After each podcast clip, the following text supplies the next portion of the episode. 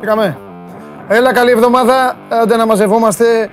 Τελευταία εβδομάδα, για να μην πω και πατάτα, όχι δεν θα πω. Τελευταία εβδομάδα του Ιούλη. Φεύγει και ο Ιούλιος. Ο Ιούλιος ο οποίος μπήκε με Euro μέχρι το πρώτο δεκαήμερό του και φεύγει με Ολυμπιακούς αγώνες. Καλώς ήρθατε στην καυτή έδρα του Σπόρ 24. Είμαι ο Παντελής Διαμαντόπουλος και άλλο ένα Show Must Go On Live. Μόλις ξεκινάει με εμένα, την αφεντομουτσουνάρα μου, τους κύριους απ' έξω οι οποίοι στείλουν παγίδες σε μένα για να γελάνε, αλλά ορισμένες αποφεύγω και μετά γελάω εγώ και με όλο το στρατό βέβαια του Σπόρ 24 που σας ενημερώνει έγκυρα και έγκαιρα για ό,τι συμβαίνει στην αθλητική επικαιρότητα. Σπόρ 24 μόνο αθλητικά και βέβαια Show Must Go On Live και με πολλά αθλητικά, αλλά και την επικαιρότητα και την ειδησιογραφία. Όταν θα έρθει ο Μάνος Χωριανόπουλος εδώ, ετοιμαστείτε, θα γίνει πανικός. Τα έχω σημειώσει ένα χαρτάκι.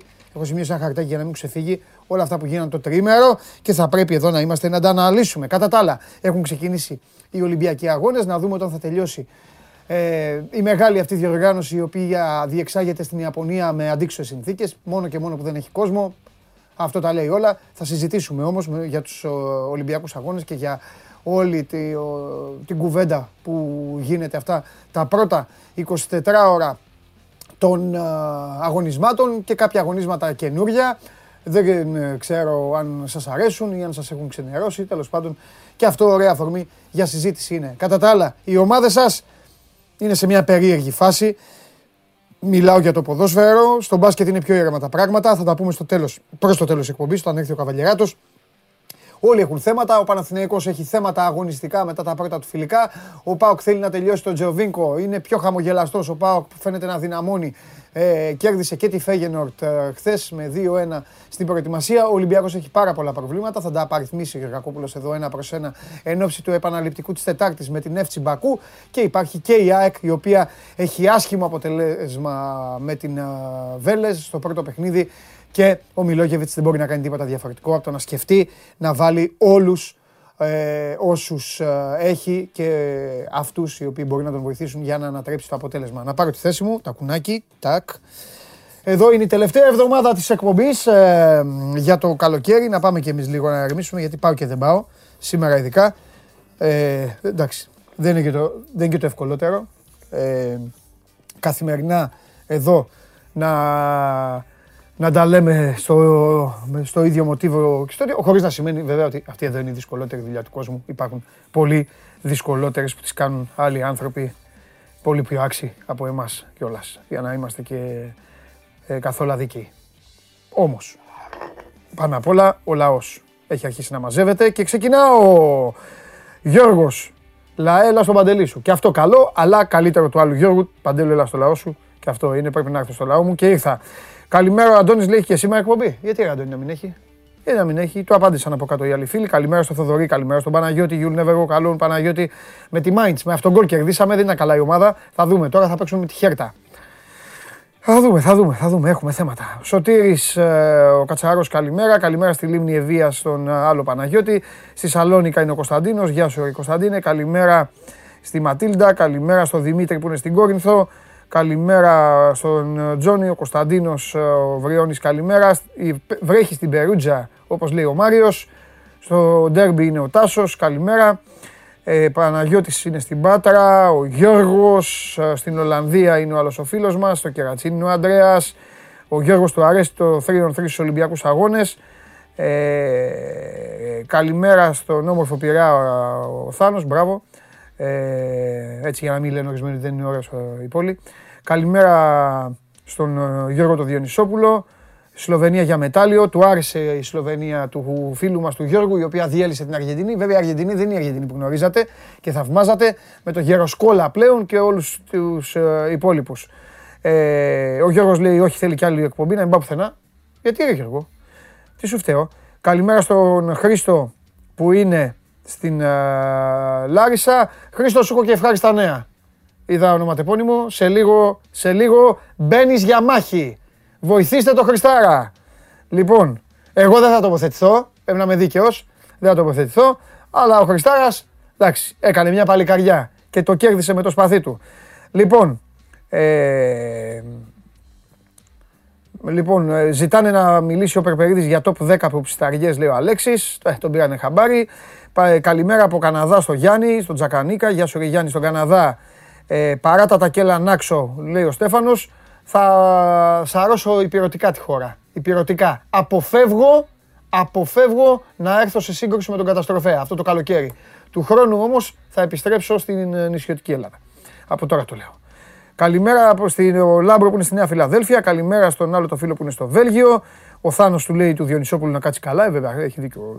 Λοιπόν, ο Σπύρος από τώρα δίνει ευχές να έχω καλή ξεκούραση. Υπομονή, να τελειώσει η εβδομάδα και τα λέμε μετά. Καλημέρα στην Νίκια.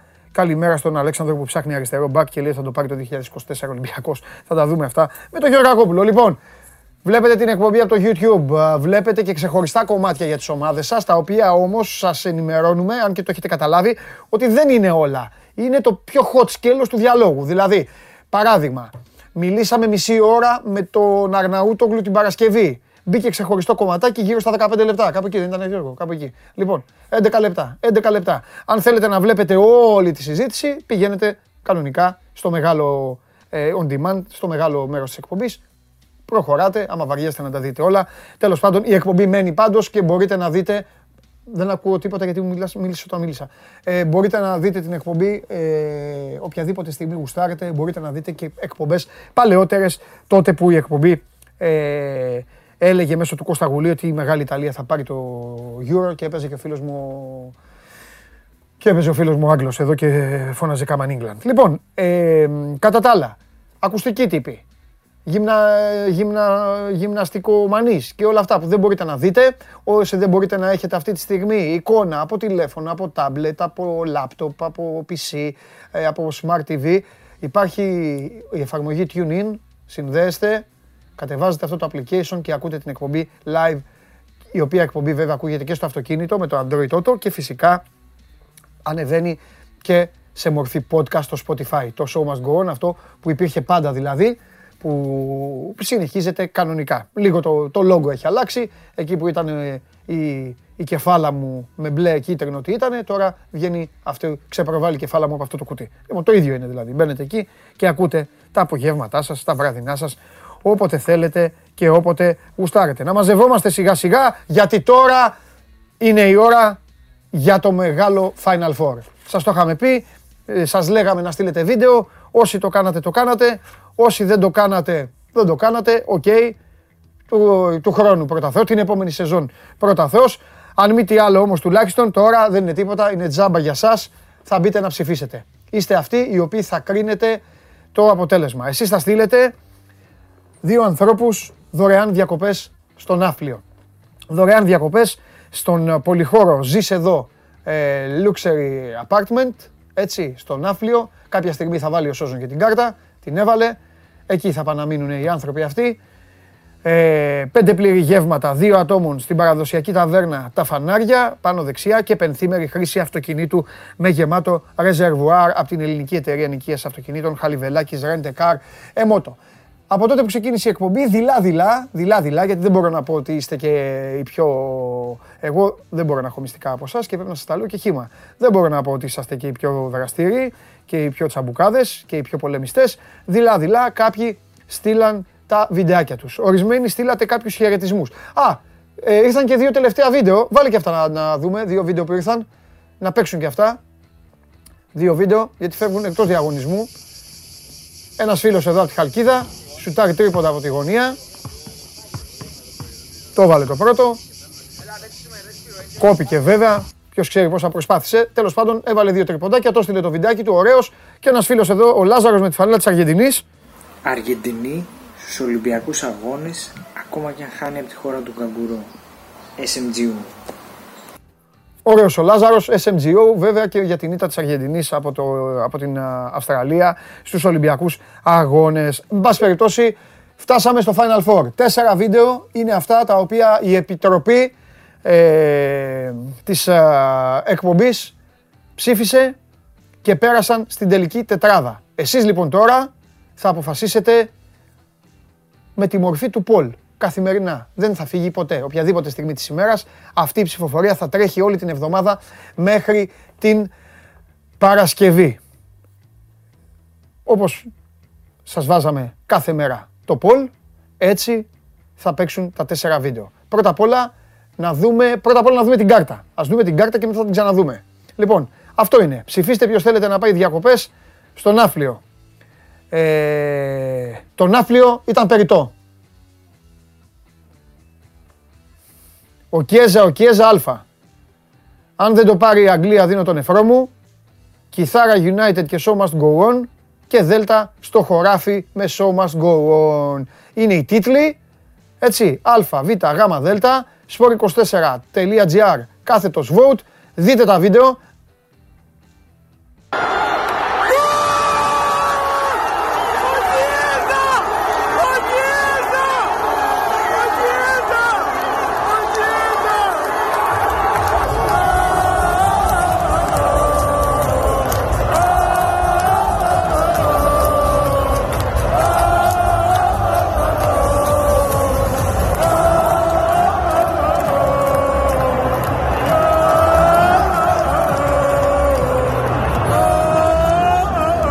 Στην παρέα μου δύο παιδιά από την Αγγλία, τον Μόντι και τον James. So guys, do you believe that the national team of England can reach the final of Euro and win a trophy? I reckon they probably could. We've got a strong team coming up. Wow, bro, 100%. There's no reason why. Well, we've got players like Jesse Lingard in the team. We've got people like Marcus Rashford, Raheem Sterling, Harry Kane. You think we're not going to win, but we got so close last time in the World Cup. There's no way we can lose now. We're going to win it. We have to. If we don't, all right?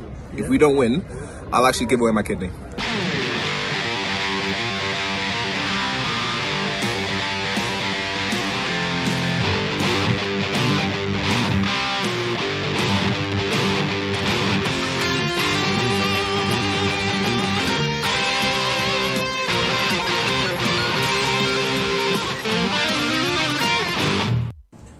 Σώμα γκογόν μόνο. Παντελή, αυτό για σένα. Μόνο για σένα το φορές. Καλησπέρα Παντελή. Κοίτα μέχρι που έχει φτάσει το Show Must Go On. Τι εμβέλεια είναι αυτή. Χαμό έχετε κάνει. Σικούριο Λάρισσας, στο χωράφι καθαρίζουμε αμυγδαλιές και ακούμε Αρναούτογλου στο τέρμα. Αυτά είναι τα 4 βίντεο. Δεν μπορώ να ψηφίσω, ούτε μπορώ να πω γιατί δεν θα ήμουν αδίκαιος, έτσι. Έχω βέβαια άποψη τι θα ψήφιζα. Λοιπόν, αυτά είναι τα 4 βίντεο. Η διαδικασία έχει ξεκινήσει, θα σας το πω και στη συνέχεια. Δεν θα παίξουν ξανά τα βίντεο, έτσι, γιατί πρέπει να προχωρήσει και η εκπομπή. Καθημερινά όμως θα τα βλέπετε τα βίντεο στο ξεκίνημα της εκπομπής. Από εκεί και πέρα θα μπαίνει η κάρτα και θα μπαίνει και η εξέλιξη, το πώς γίνεται. Όλο αυτό δεν είναι σημερινό, είναι μέχρι και την Παρασκευή, μέχρι και το τέλος της εκπομπής της Παρασκευής. Εκεί το βίντεο που θα έχει συγκεντρώσει τις περισσότερες ψήφους τις δικές σας θα κερδίσει και το ταξίδι για να πάνε διακοπές δύο άνθρωποι να περάσουν όμορφα από το Show Must Go On.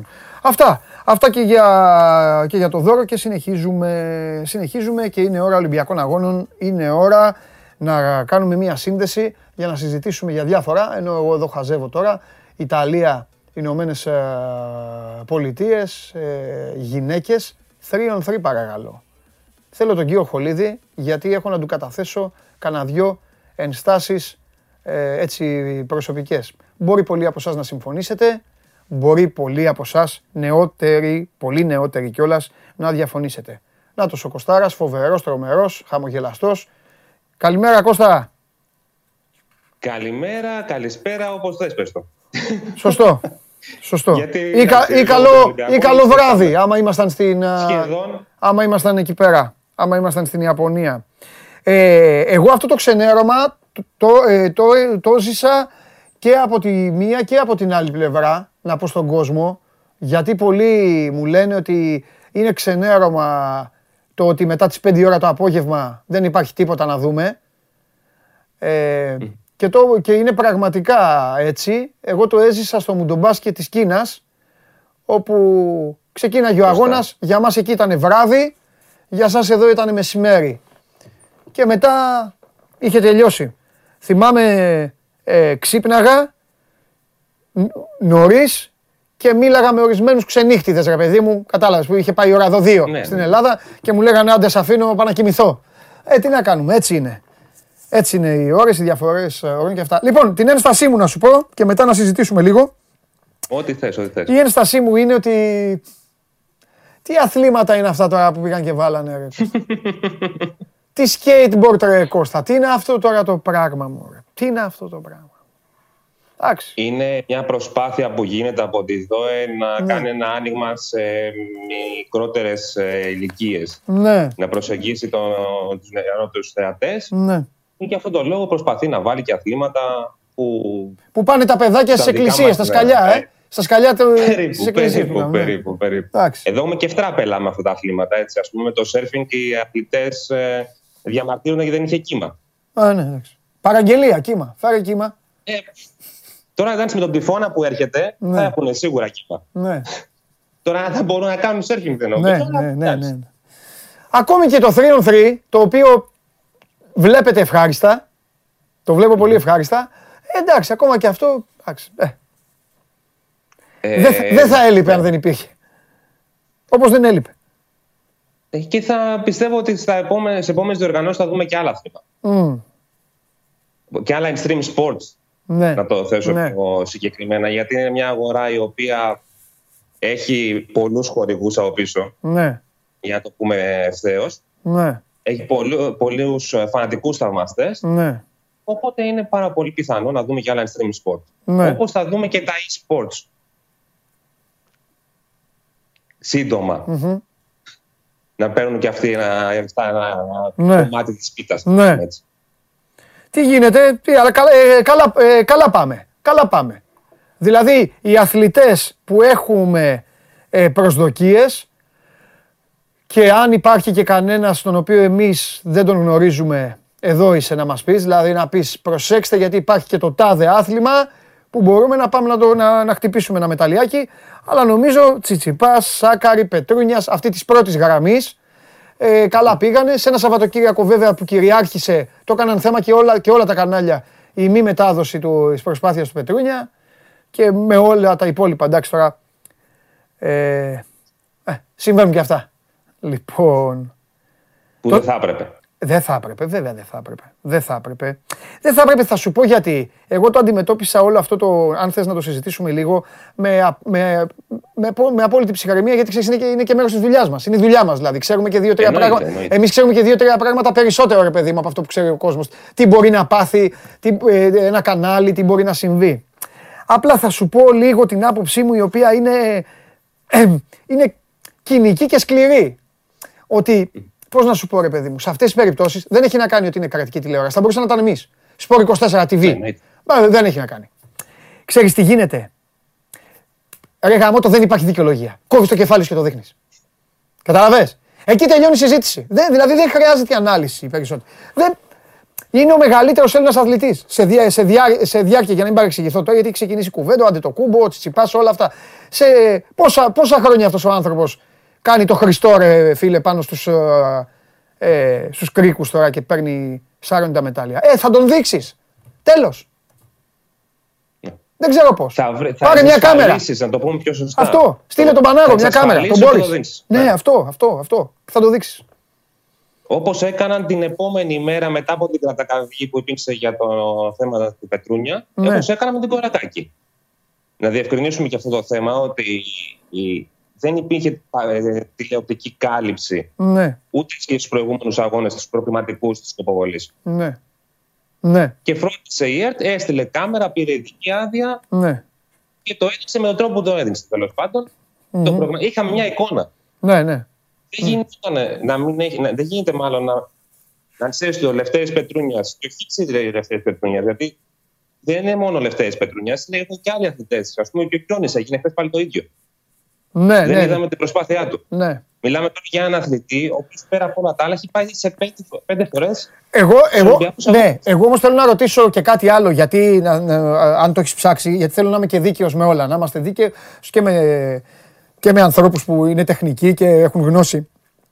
Είναι εφικτό να δείχνουμε όλους τους συμμετέχοντες τους δικούς μας. Θα σου φέρω το παράδειγμα του 2016. είχε πάρει το γενικό πακέτο κεφάλι. Mm. Και στο στίβο πρότεισε στο τελικό της Κατερίνα Στεφανίδη. Να το δείξει. Στο τελικό της Κατερίνα Στεφανίδη και τίποτα άλλο. Ναι. Γιατί αν έδειχνε το γενικό, θα βλέπαμε και την ώρα πιθανότατα κάτι άλλο. Κάτι άλλο. Φρόντισε και δεν σε αυτό το πράγμα. Ναι.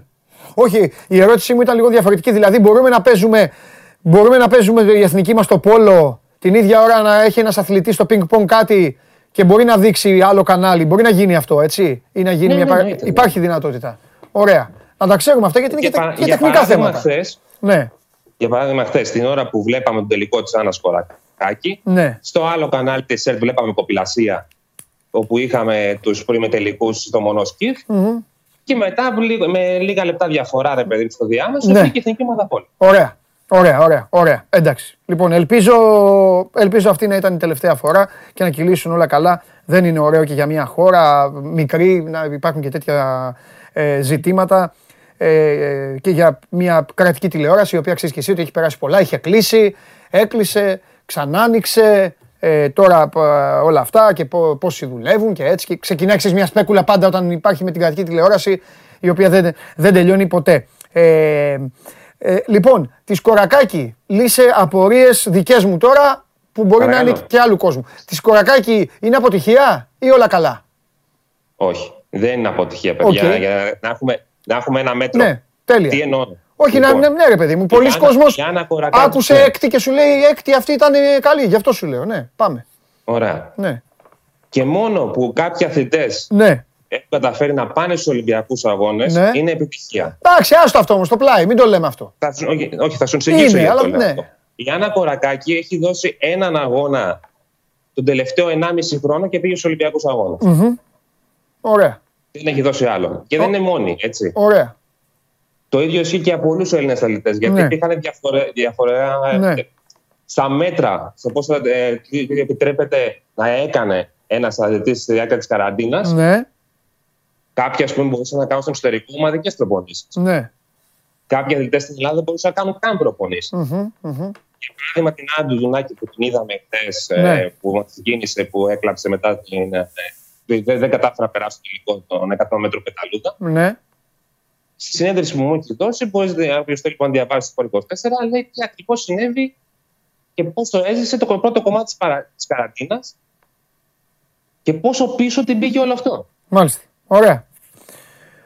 Για να τελειώσω στην ερώτηση που μου έκανε, όχι, δεν είναι αποτυχία. Μιλάμε τώρα για μια αθλήτρια η οποία στη δεύτερη συμμετοχή στους Ολυμπιακούς Αγώνες έχει πάει σε 3 τελικούς ή πάρει 2 μετάλλια. Ωραία. Πάμε. Έχει περισσότερες πιθανότητες στο επόμενο, στο 25 μέτρα.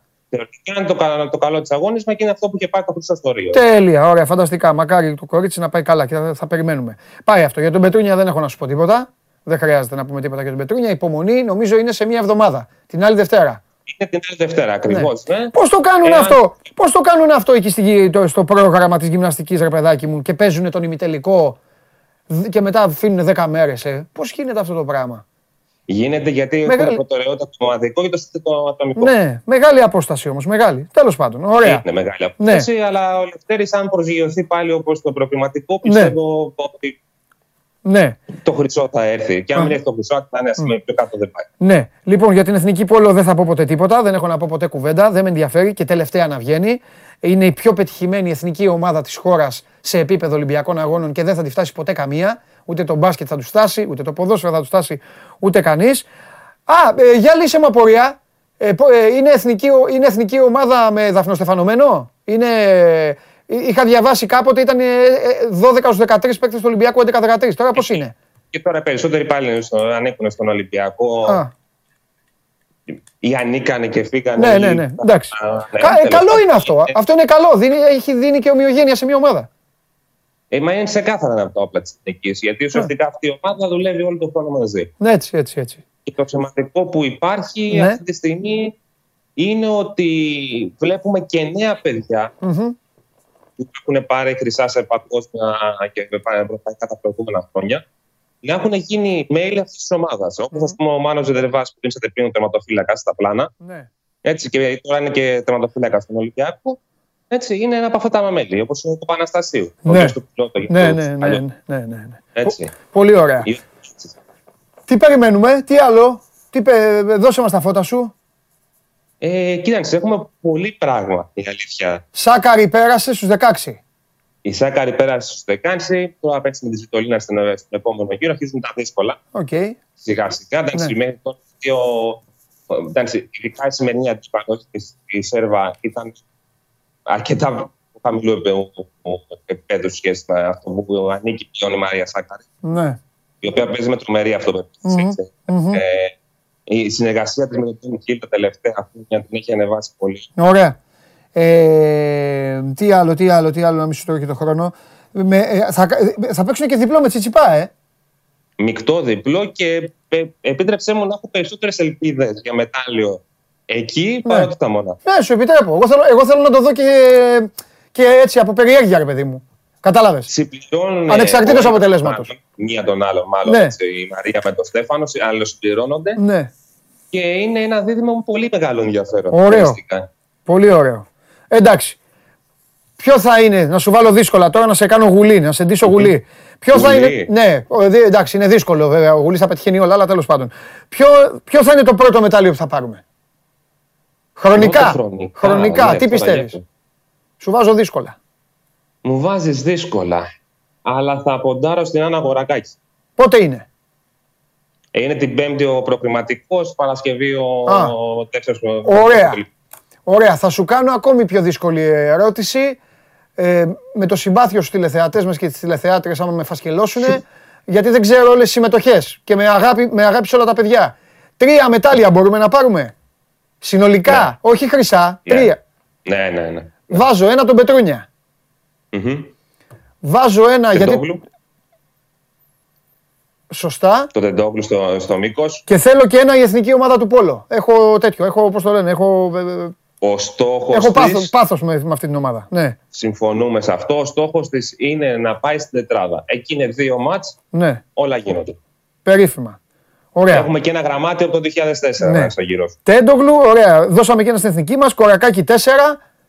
Εντάξει, 4. Εσύ με πόσα θα σε φέρει. Μπορούμε να έχουμε κι άλλα. Για παράδειγμα, η Βασιλιά Καραχάλιου στα Laser Ride, αλλά στην ιστιοπλοή, να το πούμε πιο απλά έτσι. Ναι, καλά να το κάνεις και το λες. Αυτή τη στιγμή είναι δεύτερη γενική κατάρτιση. Είναι μια από τις ελπίδες μας για μετάλλια. Είναι από αυτούς που περιμένουμε τους αθλητές. Μην ξεχνάμε επίσης το Μάτι και τον Καγιαλή. Είναι η τελευταία τους συμμετοχή ως κοινό πλήρωμα στους Ολυμπιακούς Αγώνες, γιατί η συγκεκριμένη κατηγορία, τα 4 από τους επόμενους Ολυμπιακούς Αγώνες θα είναι μεικτή, δηλαδή θα είναι ένας άντρας και μια γυναίκα. Ναι. Και θέλουν να κλείσουμε τον κύκλο αυτόν με 1 μετάλλιο. Mm-hmm.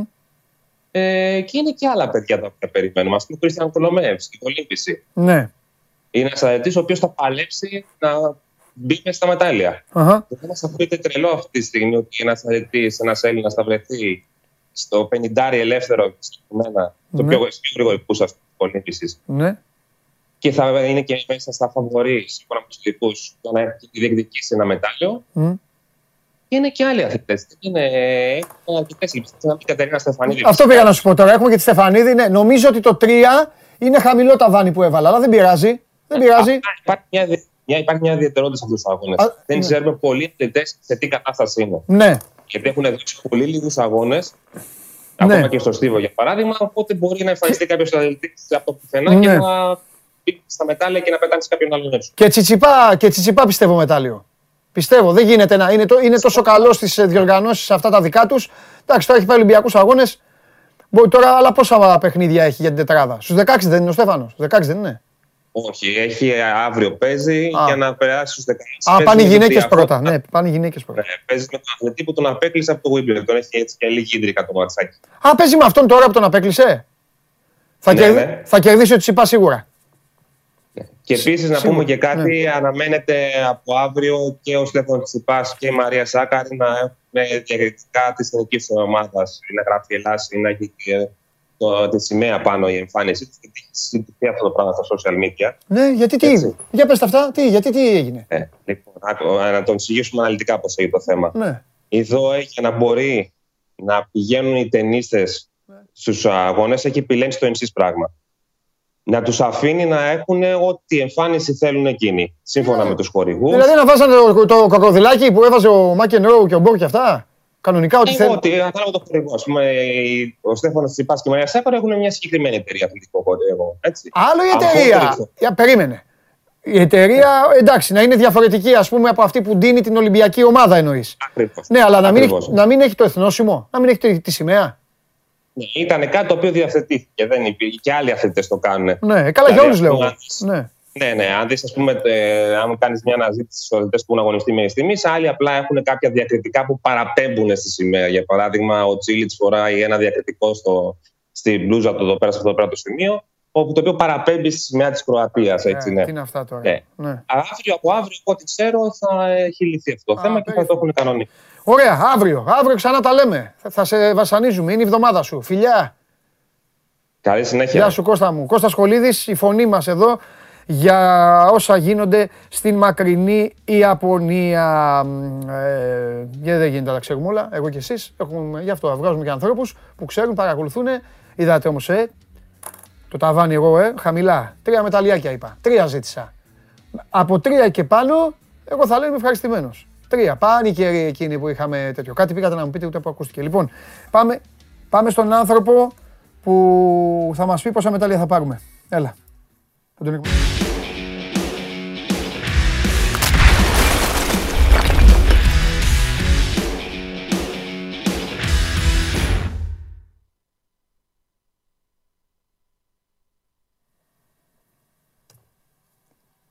Χαίρετε και καλή εβδομάδα. Γράφτο μου, ρε Γιώργο, χαμένα τάχεις. Δεν μπορώ να συνεχθώ με τον Περπερίδη, ρε φίλε.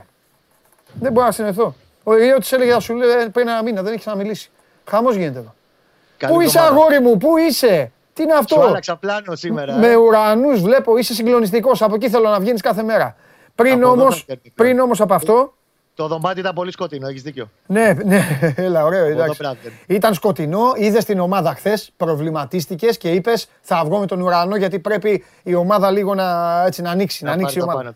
Πόσα μετάλλια θα πάρουμε, κύριε Γουλή, πόσα μετάλλια θα πάρει η Ελλάδα? 4. Δεν μπορώ, άμα πάρει 4, θα πάω να πνίγω. 4 και από εκεί που δεν το περιμένεις, θα δεις. Εδώ νομίζω θα χάσεις. Κάτι παραπάνω θα αρπάξουμε κάτι παραπάνω. Θα δούμε όμως, θα δούμε. Παραπάνω λες?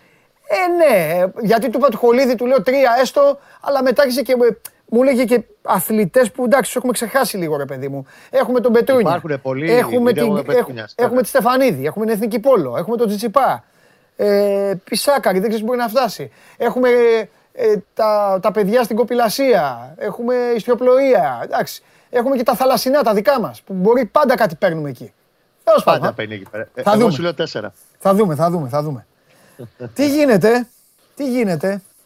Και ξέρεις, επειδή από χθες το απογευματόβραδο έχει ευδοκιμήσει πάρα πολύ το αγαπημένο σπορ των φίλων του Παναθηναϊκού, η γκρίνια. Ναι.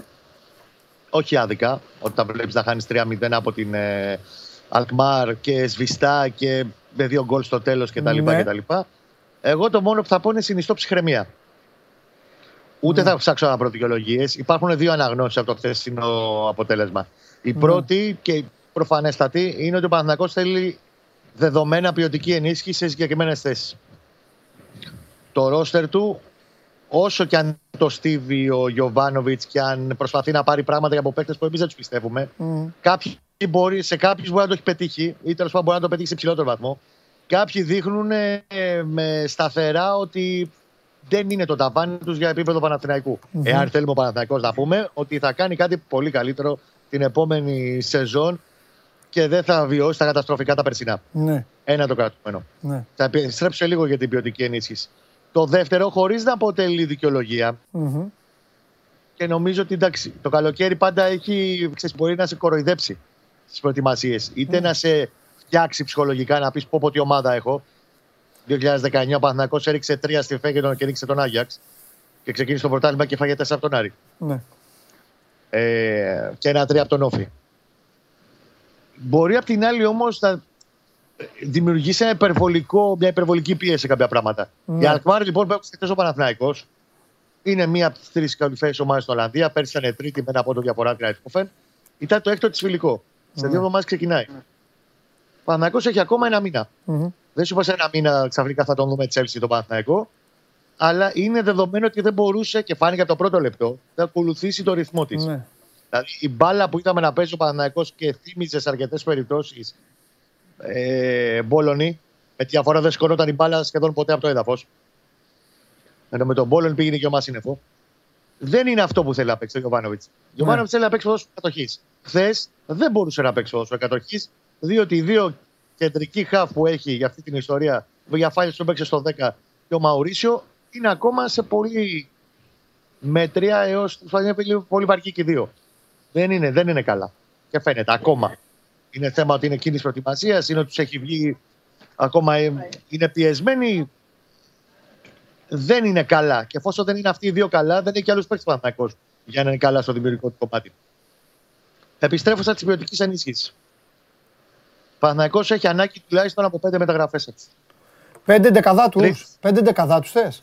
5 με 6 μεταγραφές. Οι 3 τουλάχιστον είναι δεκαδάτη. Μη σου πω οι 4.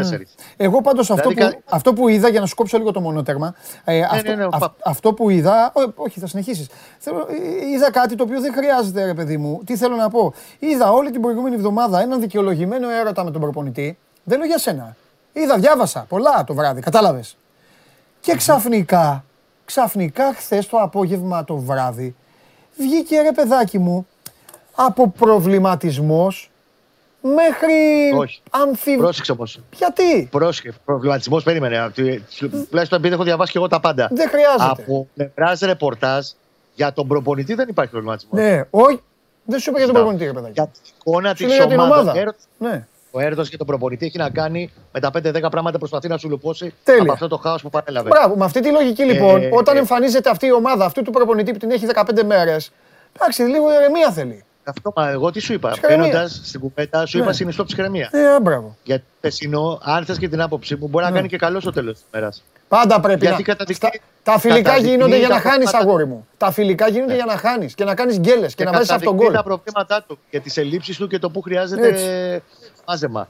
Για μένα, πέρα από το στόπερ που έχει φάει πολύ δοκάρι και θα πω και κάτι άλλο για τις μεταγραφές, για τον κόσμο. Γιατί έχω λάβει και εγώ μηνύματα και έχει δίκιο ο καθένας να πιστεύει. Να σε διακόψω, να σου πω απλά, δύο ειδήσεις. Χίλια συγγνώμη, αλλά θα γίνει και με σένα. Τη μία είναι ότι ο Πικέρες που ενδιαφέρεται ο Ολυμπιακός τελείωσε, χάλασε, πάει στην Palmeiras. Θα σας τα πει μετά. Θα βγει εδώ μετά ο Γεωργακόπουλος και θα σας τα πει. Σβήνεται αυτός ο παίκτης από τη λίστα του Ολυμπιακού για τη θέση του αριστερού μπακ. Και το άλλο θέμα είναι ότι ο Άρης, καθίστε, αυτό πρέπει να το διαβάσω κιόλας γιατί το όνομά του δεν το γνωρίζω, είναι κοντά στον Ιάπωνα. Βλέπεις Κώστα, έρχεται ο Ιαπωνέζος. Λοιπόν, στον Ιάπωνα φορ Γιοσινόρι Μούτο, που πέρυσι έπαιξε στην Eibar, δανεικός από τη Newcastle, με την οποία έχει συμβόλαιο ως το 2022, 189 παιχνίδια, 54 γκολ, 29 ετών. Δεν αποκλείεται να είναι και ένας παίκτης ο οποίος μπορεί να βοηθήσει τον Άρη. Αυτό λένε οι αριθμοί, για να τον έχουν στην Αγγλία, να τον είχαν στην Αγγλία. Σημαίνει ότι κάτι έβλεπαν. Το Γιοσινάρι Μούτο. Πώς δεν τον πήρες εσύ, το Γιοσινάρι Μούτο, είδες? Αν τον πάρει ο Άρης τώρα. Για πάμε. Στον αλήθεια δεν τον ήξερα τον αθλητή. Εντάξει. Για τις μεταγραφές ανοίγω μια μικρή παρένθεση, γιατί ο κόσμος, λέω, έχω λάβει και εγώ πολλά μηνύματα τις τελευταίες ημέρες. Να καταλάβουμε και κάτι. Ο Παναθηναϊκός όντως θέλει να πάρει και πιστεύω ότι στο τέλος της ημέρας θα πάρει καλούς παίχτες, πολύ καλύτερους από αυτούς που έχει, στις θέσεις που υποφέρει. Ο καλός ο ποδοσφαιριστής, ο Διαμαντοπούλοβιτς, ο Σέρβος, λέω εγώ τώρα τυχαία ένα όνομα. Ναι. Λοιπόν, για να έρθει στον Παναθηναϊκό, δεν τον έχει ως πρώτη επιλογή αυτή τη στιγμή. Οι πολύ καλοί παίκτες που θα πάνε χτυπήσει στις πόρτες δεν έχουν στις πρώτες επιλογές στον Παναθηναϊκό αυτή τη στιγμή. Ομό, στενάχωρο, αλλά πραγματικότητα. Ναι. Τι να κάνουμε τώρα, δεν κορυφόμαστε. Ναι. Γι' αυτό και πιστεύω ότι αν και έχει φάει πολύ δοκάρι στο θέμα του στόπερ, μέσα στη βδομάδα θα έχει θετική εξέλιξη. Και από εκεί και πέρα ο Παναθηναϊκός θα πάει για τουλάχιστον 4 μεταγραφές μέσα στον Αύγουστο. Θα πάρει και κεντρικό δημιουργικό χαφ. Θα πάρει οπωσδήποτε εξτρέμ έναν, δύο αν φύγει ένας εκ των Αϊτόρι Σαβιέρ. Ναι. Θα πάρει παίκτη στην επίθεση και βλέποντας και κάνοντας τι άλλο μπορεί να χρειαστεί στην πορεία. Για μένα αυτή τη στιγμή, έτσι όπως είδα την εικόνα και αυτά που βλέπουμε στις προπονήσεις, το να μην κορυδευόμαστε. Παναθηναϊκός θέλει πέρα από το στόπερ που ναι θα πάρει, πρέπει να πάρει ένα αριστεροπόδαρο, να δώσει ισορροπία. Εξτρέμ θέλει, Παντελή. Παναθηναϊκός δεν κάνει τίποτα από τα εξτρέμ, παιδιά. Τίποτα. Οι εξτρέμ που έχει αυτή τη στιγμή στο ρόστερ του δεν μπορούν να περάσουν παίχτη στο ένας με έναν. Κανείς. Μπορεί να το κάνει λίγο ο Χατζιωβάνης σε πιο μεγάλο επίπεδο από τους υπόλοιπους. Φαίνεται δηλαδή χαοτική διαφορά με τους υπόλοιπους σε αυτό το κομμάτι. Αλλά ο Χατζιωβάνης έχει τόση επιπελαιότητα σε όλα του. Ναι. Και στο αγωνιστικό και εξαγωνιστικά. Που ποτέ δεν μπορεί να στο κεφάλι σου. Συμφωνώ και μπορεί να το κάνει, και μπορεί να το κάνει κυρίως μόνο θα το καταλάβεις και θα το καταλάβουν και όσοι είναι πιο έτσι μπαλωμένοι. Ο Χατζηγιοβάνης στο ένας με έναν μπορεί να το κάνει μόνο αν τον πλησιάσει ο αντίπαλος και ανοίξει την μπάλα να τον περάσει ταχυδυναμικά. Δεν θα περάσει, είναι δύσκολο και ο Χατζηγιοβάνης να περάσει παίκτη που τον περιμένει στο ένα μέτρο χρησιμοποιώντας τρίμπλα. Καταλαβες. Yeah. Δεν έχεις υδραυλικό παίκτη, να σου το πω έτσι. Έχεις δίκιο σε αυτό. Όχι, δεν έχει. Θέλεις έχει ένα. Ανάγκη από εξτρέμ. Ναι. Και ξέρεις ποιο είναι το πρόβλημα. Ναι. Όταν ο αντίπαλος, ακόμα και στα φιλικά η Αλκμάρ, ναι. για παράδειγμα που έπαιξε εκτός Παναθηναϊκός, καταλαβαίνει στο πρώτο δεκάλεπτο ότι από εκεί εγώ δεν κινδυνεύω. Ναι. Έχει δύο εξτρέμα κίνδυνα. Ξέρεις πόσο μαζεύονται πολύ πιο εύκολα μετά στη μεσαία γραμμή και φορτώνει το άξονας και ακυρώνεις και τους χαφ σου. Πάρα πολύ εύκολα. Παναθηναϊκός έχει ανάγκη οπωσδήποτε από εξτρέμ που θα του κάνουν πραγματικά τη διαφορά και δεν θα είναι πασαλήματα. Ναι. Και επίσης, εγώ, αν θα με ρωτήσεις, θέλει δύο εξτρέπ και backup να είναι ο Χατζηγιοβάνης με τον Αμπακωτό. Ούτε ο Σαβιέρ μπορεί να ανταποκριθεί, ούτε ο Αϊτόρ δυστυχώς, αν και αποκτήθηκε πέρυσι το καλοκαίρι με πάρα πολύ καλές προοπτικές. Έχω ξαναπεί: κάποιες μεταγραφές δεν κουμπώνουν. Μπορεί να είναι ακριβές, μπορεί να έχουν προοπτικές, μπορεί να έχει ποιοτικά χαρακτηριστικά ο Αϊτόρ. Δεν κουμπώνουν κάποιοι παίκτες. Τι να κάνουμε. Ο Αϊτόρ δεν κουμπώνει ποτέ στον Παναθηναϊκό. Ναι. Ωραία. Να δω αν έχουν στείλει στο Instagram τίποτα για σένα. Φταίω και εγώ, ξέχασα να τους πω. Όχι για σένα, για όλους. Ότι για παίκτες στείλτε στο Instagram. Έχουν στείλει κάποιοι. Ότι... Αλλά για σένα δεν βλέπω τώρα κάτι. Οπότε... Σήμερα τους έχει δώσει ρεπό ο Γιοβάνοβιτς. Α, μάλιστα. Και κάναμε μια γενικότερη κουβέντα χθες με τον προπονητή του Παναθηναϊκού. Σε λίγο στο Σπόρ 24.gr θα υπάρξει και μια... ένα δεύτερο μέρος της συζήτησης που κάναμε μετά το τέλος του αγώνα του χθεσινού. Τι πήγε καλά, τι δεν πήγε, τι τον προβληματίζει. Και θα τα είμαστε θέσεις να τα βάλουμε αυτά σε λίγο για τον κόσμο για να ενημερωθεί. Τέλεια. Φιλικό τελευταίο είναι το Σάββατο με τη Φένλο. Κυριακή επιστρέφει ο Παναθηναϊκός από την Ολλανδία. Έχει χαλάσει το φιλικό με την Πατσαξεχήρ στις 6 Αυγούστου. Ματαιώθηκε. Γιατί? Εντάξει, μπορεί να παίξει λόγο και όλη αυτή η ιστορία που έγινε με τη Γαλατασαράι ή με τον Ολυμπιακό. Ο Παναθηναϊκός ήδη ψάχνει εδώ και δύο μέρες για άλλο αντίπαλο, να φέρει κάποιον άλλο δυνατό αντίπαλο. Και θέλει να φέρει ένα δυνατό αντίπαλο γιατί είναι, κακά τα ψέματα, είναι, άμα το καλοσκεφτούμε, είναι το πρώτο μάτς με κόσμο στη Λεωφόρο, σε γήπεδο εντός έδρας για τον Παναθηναϊκό μετά από 17 μήνες. Είναι το μάτς με τον Βόλο στη τελευταία αγωνιστική της κανονικής περίοδου 19-20. Εκ τότε δεν είχε κόσμο και εντάξει θέλει ένα καλό αντίπαλο να τραβήξει λίγο κόσμο, να έρθει στη Λεωφόρο ο κόσμος 6 Αυγούστου γιατί είναι έτσι η πρώτη πρόπα με παρουσία των φίλων του. Ωραία. Με τα ποδήλατα πήγαν να παίξουν ή είναι βολτίτσα? Είναι προπόνηση αυτό, είναι της προπόνησης. Είναι την προπόνηση. Είναι πλάνα από την προπόνηση προχθεσινή. Όταν πηγαίνουν στο πάνω γήπεδο, αυτό είναι το πάνω γήπεδο, για μένα και το καλύτερο. Είναι στο 1 χιλιόμετρο το ξενοδοχείο που περνάνε μέσα από το δάσος, από δρομάκι και πάνε για το γήπεδο. Τέλειο, θαυμάσια. Φιλιά, παίρνα ομορφά και τα λέμε. Αγάπη μου, να σε καλά, παιδιά. Γεια σου Κώστα μου. Κώστας Γουλής, ο Παναθηναϊκός θέλει μεταγραφές, τον ακούσατε.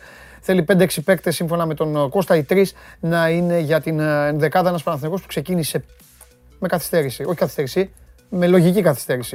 Όχι ότι άργησε, επίτηδες, αλλά δεν είχε ευρωπαϊκές υποχρεώσεις όπως οι υπόλοιποι. Άρχισε αργότερα την προετοιμασία του και έχει τώρα τα ζητήματά του. Λοιπόν, αρχίζετε να μαζεύεστε στο Instagram του Sport 24. Έτσι, πηγαίνετε στα stories, εκεί στέλνετε για παίκτες και μεταγραφές. Όχι στο δικό μου, καθίστε να μπω στο Παντελάρας 10. Το δικό μου θα χρησιμοποιηθεί για live από την άλλη εβδομάδα που θα φύγω. Θα μιλάμε για θέματα και ομάδες, για άλλα πράγματα. Έχουμε καιρό. Έχει ο καιρός γυρίσματα, πήγα να πω. Ο καιρός δεν έχει γυρίσματα, ο καιρός έχει καταστροφέα. Όπως λέει και ο Μάριος Δήμος εδώ στο YouTube, εγώ για τον καταστροφέα μπήκα. Επαναλαμβάνω όμως, μέχρι να μπουκάρει αυτός ο Θεός μέσα, ο Μάνος Χωριανόπουλος, σας επαναλαμβάνω ότι ο Άρης είναι κοντά στο να κλείσει τον Ιάπωνα Φορ που έπαιξε με την Eibar και ανήκει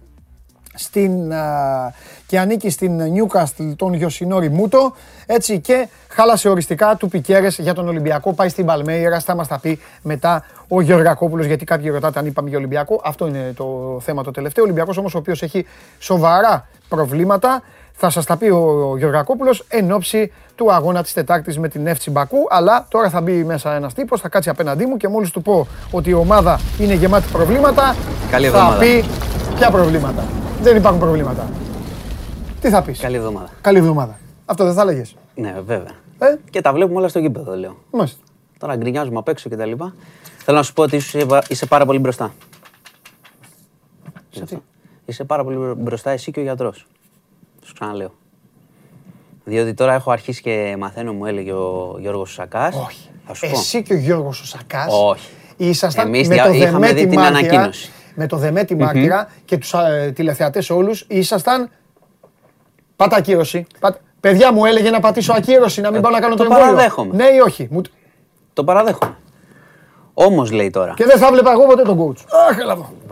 Κάτσε εδώ μαζί με τον Μάνο. Κάτσε εδώ. Θα χρειαστεί. Ναι. Ναι, για πες.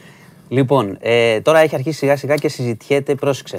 Το αν εμείς που έχουμε εμβολιαστεί, σε βάθος χρόνου, όχι όμως πάρα πολύ μακριά, έτσι όπως πάει και η μετάλλαξη, θα χρειαστούν και τρίτη δόση. Οπότε, αυτό προς τα εκεί πάει το πράγμα. Ποιος θα χρειαστεί τρίτη δόση? Εμείς. Εμείς που κάνουν δύο, είναι πολύ πιθανό σε ένα βάθος χρόνου να χρειαστούμε τρίτη. Το οποίο δεν είναι έκπληξη, να σου πω την αλήθεια. Ναι. Γιατί και τα άλλα εμβόλια που κάνεις για γρίπη και τα λοιπά, πας και κάθε χρόνο. Μέχρι να καταστήσουμε τον ιό εντελώς αδύναμο, ναι, θα είναι πιθανό. Όσο δεν εμβολιάζονται και πολλοί και παραμένει ο ιός και ξαπλώνεται κτλ. Αλλά τι ήθελα να σου πω. Τώρα υπάρχει ανεπισήμως. Εγώ θέλω τα προνόμια του εμβολιασμένου για να κάνω. Ανεπισήμως, πρόσεξε. Πρόσεξε τι θέλω να σου πω. Ανεπισήμως. Αν μου ξαναβάλεις μάσκα, εγώ δεν ξανακάνω. Εγώ τι να κάνω, άμα χρειαστεί. Θα κάνω εμβόλιο. Ανεπισήμως λοιπόν, πρόσεξε, τι σου είχε πει εκείνος ο γιατρός? Κάνει και τη δεύτερη που έχεις νοσήσει. Ω, μου είπε. Κάνει και τη δεύτερη. Βέβαια, εκείνος το είχε πει για το χαρτί. Ναι, μου είπε. Δεν παθαίνεις τίποτα, μου λέει. Κάτω μου λέει να πάρεις το χαρτί. Επειδή δεν παθαίνεις τίποτα. Και του είπα, στη θέση μου του λέω τι θα έκανες. Μου λέει θα το έκανε και αυτά. Πάμε. Γι' αυτό λέω ότι πληθαίνουν τέτοιες συστάσεις τώρα. Που πάει κάποιος που έχει νοσήσει, κάνει την πρώτη και του λένε θα κάνεις και δεύτερη. Και θα είσαι καλυμμένος. Οπότε. Καταλαβες, οδηγείται προς τα εκεί το πράγμα με τη λογική. Οπότε εμείς θα χρειαστούμε τρίτη. Ναι, εσύ όχι. Εσύ τα έχεις κάνει όλα, ό,τι χρειάζεται το κάνεις. Απλά το λέω ότι είναι ένα λογικό συμπέρασμα, τίποτα επίσημο παιδιά. Αλλά είναι μια κουβέντα που ξεκινάει. Λοιπόν, πάμε. Τι είπα, δεν πάμε. Τι είναι αυτό? Κοίτα εδώ. Τι έχεις εκεί? 5 χαρτάκι. Τα έκανες ρόιδο, τα είπαμε και με το Χολίδη. Είδα όμως, βλέπω πολύ κινούμαστε με τους Ιάπωνες. Δεν παίρνει ο Άρης Ιάπωνα, αυτή ο Ιάπωνας σκηνοθέτης, ο Ιάπωνας σκηνοθέτης. Ο μεγάλος ακόμος που γέλαγα ήταν με την ΕΡΤ που λέγανε. Στον αέρα ή. Όχι, ρε παιδί μου, ο κόσμος που βγαίνει στα social και σε αυτά τώρα που δεν ξέρουν πώς να φαγωθούν. Λέγανε ναι, εντάξει, που η κυβέρνηση. Βγαίνουν από κάτω, λέγανε ναι, αλλά αυτή η κυβέρνηση την έκλεισε την ΕΡΤ. Για τέτοια. Λέγανε. Και χαμό. Έχουν περάσει καιρός τότε. Όχι, Νέα Δημοκρατία δεν. Νέα Δημοκρατία, άλλη κυβέρνηση. Κατάλαβε. Άλλοι πρωθυπουργοί, άλλοι υπουργοί. Φωτιές, κεφαλονιά. Θέμα Βεντέτας στην Κεφαλονία. Εντάξει, αυτά είναι υπό έρευνα. Είχαμε φωτιές, 51. Σεισμοί στη Θήβα. Στη Θήβα είχαμε και εκτέλεση. Ξυλοδαρμός με μαχαίρι στον Εύωσμο. Στη Θήβα είχαμε και εκτέλεση. Μπράβο, ξυλοδαρμός. Νεαρή γυναίκα στο Μαραθώνα, νεκρή. Θα στα πω. Είχαμε όμως και καλά νέα. Από εδώ και πέρα θα σου έρχομαι χαρτάκι για να προλαβαίνεις τις καταστροφές σου. Τα μου ρίξε, όσοι προλαβαίνουμε να τις λέμε. Καλά έκανες. Εκεί με κατάντησες. Καλά έκανες. Είχα κάποια προγραμματισμένα. Κοιτά, οι φωτιές είχαμε 51 δασικές. Στο Σαββατοκυριακό και είναι πολύ επικίνδυνο. Το λέω ότι εντάξει, δεν ξέφυγε καμία πάρα πολύ. Είχαμε και στην Κορινθία, στην Κεφαλονιά, πολύ μεγάλο. Αλλά θέλει μεγάλη προσοχή γιατί έρχεται φοβερός καύσωνας από αύριο και άμα έχει και λίγο αεράκι θα θέλει ακόμη περισσότερη προσοχή. Και το επικίνδυνο, εντάξει, καλοκαίρι είναι, ζέστη θα έχει, okay. Αλλά το επικίνδυνο είναι ότι η διάρκεια του. Δηλαδή όταν σου λένε ότι ξεκινάει από αύριο και αρχίζει να χτυπάει 39-40.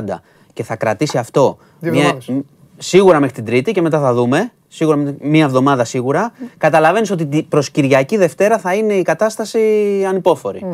Άμα φυσάει και λίγο και δεν προσέχουμε, εντάξει, ελπίζω πιο πολύ να είναι παραλίες και νησιά, να το αναντέξουν, θα βγουν και μέτρα προφανώς και για χώρους κλιματιζόμενους και για άστεγους κτλ. Θέλει προσοχή, αλλά θέλει προσοχή και οι πυρκαγιές. Δηλαδή αυτό το νούμερο που το 50... Μία μπορεί από όλες αυτές να ξεφύγει. Κατάλαβες και να έχουμε χειρότερα. Άνοιξες και τη Μύκονο, ξέχασα να σου πω αυτό. Κάτσε, μπράβο, τα λες. Δεν μου αφήνεις τίποτα να σου πω γιατί επειδή σου είπα για τον γιατρό. Θα στα πω όλα. Άνοιξε Μύκονος, χωρίς μεγάλη. Πρόσεξε. Με ησυχία άνοιξε. Δηλαδή απλά έληξαν τα μέτρα. Δεν βγήκε ούτε ανακοίνωση κάνου Μάρση, ούτε έρονται, ούτε τίποτα. Κάναμε μια εβδομάδα, σιωπηλή άρση. Όπως είχε πει και ο κύριος Χαρδαλιάς, θα δούμε μέχρι τη Δευτέρα. Είχαν πει μέχρι τη Δευτέρα, λήξαν σήμερα το πρωί. Δεν υπήρχε καμιά τεράστια, αλλά υπάρχει μια σταθεροποίηση. Δεν υπήρχε καμιά φοβερή βελτίωση αυτή τη στιγμή. Θέλω να σου πω. Δηλαδή, τσάμπα έχασαν αυτοί οι άνθρωποι που φύγανε, δηλαδή. Εντάξει, θεωρούν ότι πήραν τα μέτρα και δεν ξέφυγε ακόμα περισσότερο η κατάσταση. Εντάξει. Οκ, αυτή είναι η λογική. Τώρα, αν θες τη γνώμη μου, είναι αυτό που είχαμε πει. Ότι όταν το κάνεις μια εβδομάδα και δεν παρατηρείται μια τεράστια αλλαγή, κάπου έχεις κάνει λάθος. Ή στο ξεκίνημα ή στο τέλος, ξέρω εγώ. Αλλά είπαν ότι θα είναι για μια εβδομάδα. Ναι, το είχαν πει. Δεν το θέτησε. Ναι, το είχαν πει και κάνανε, σου ξαναλέω. Έληξαν τα τέτοια, ούτε ανακοίνωση, ούτε τίποτα. Λήξανε σήμερα κανονικά στη Μύκονο. Θέλω να σου πω ότι σήμερα ο Υπουργός Υγείας είπε ότι τον Αύγουστο ανοίγει πλατφόρμα για τα παιδιά 12-15 για εμβολιασμό. Αυτό είναι πάντα απόφαση των γονέων, έτσι, προφανώς. Έχουμε ξαναπεί ότι προσπαθούν να προλάβουν και τη σχολική χρονιά.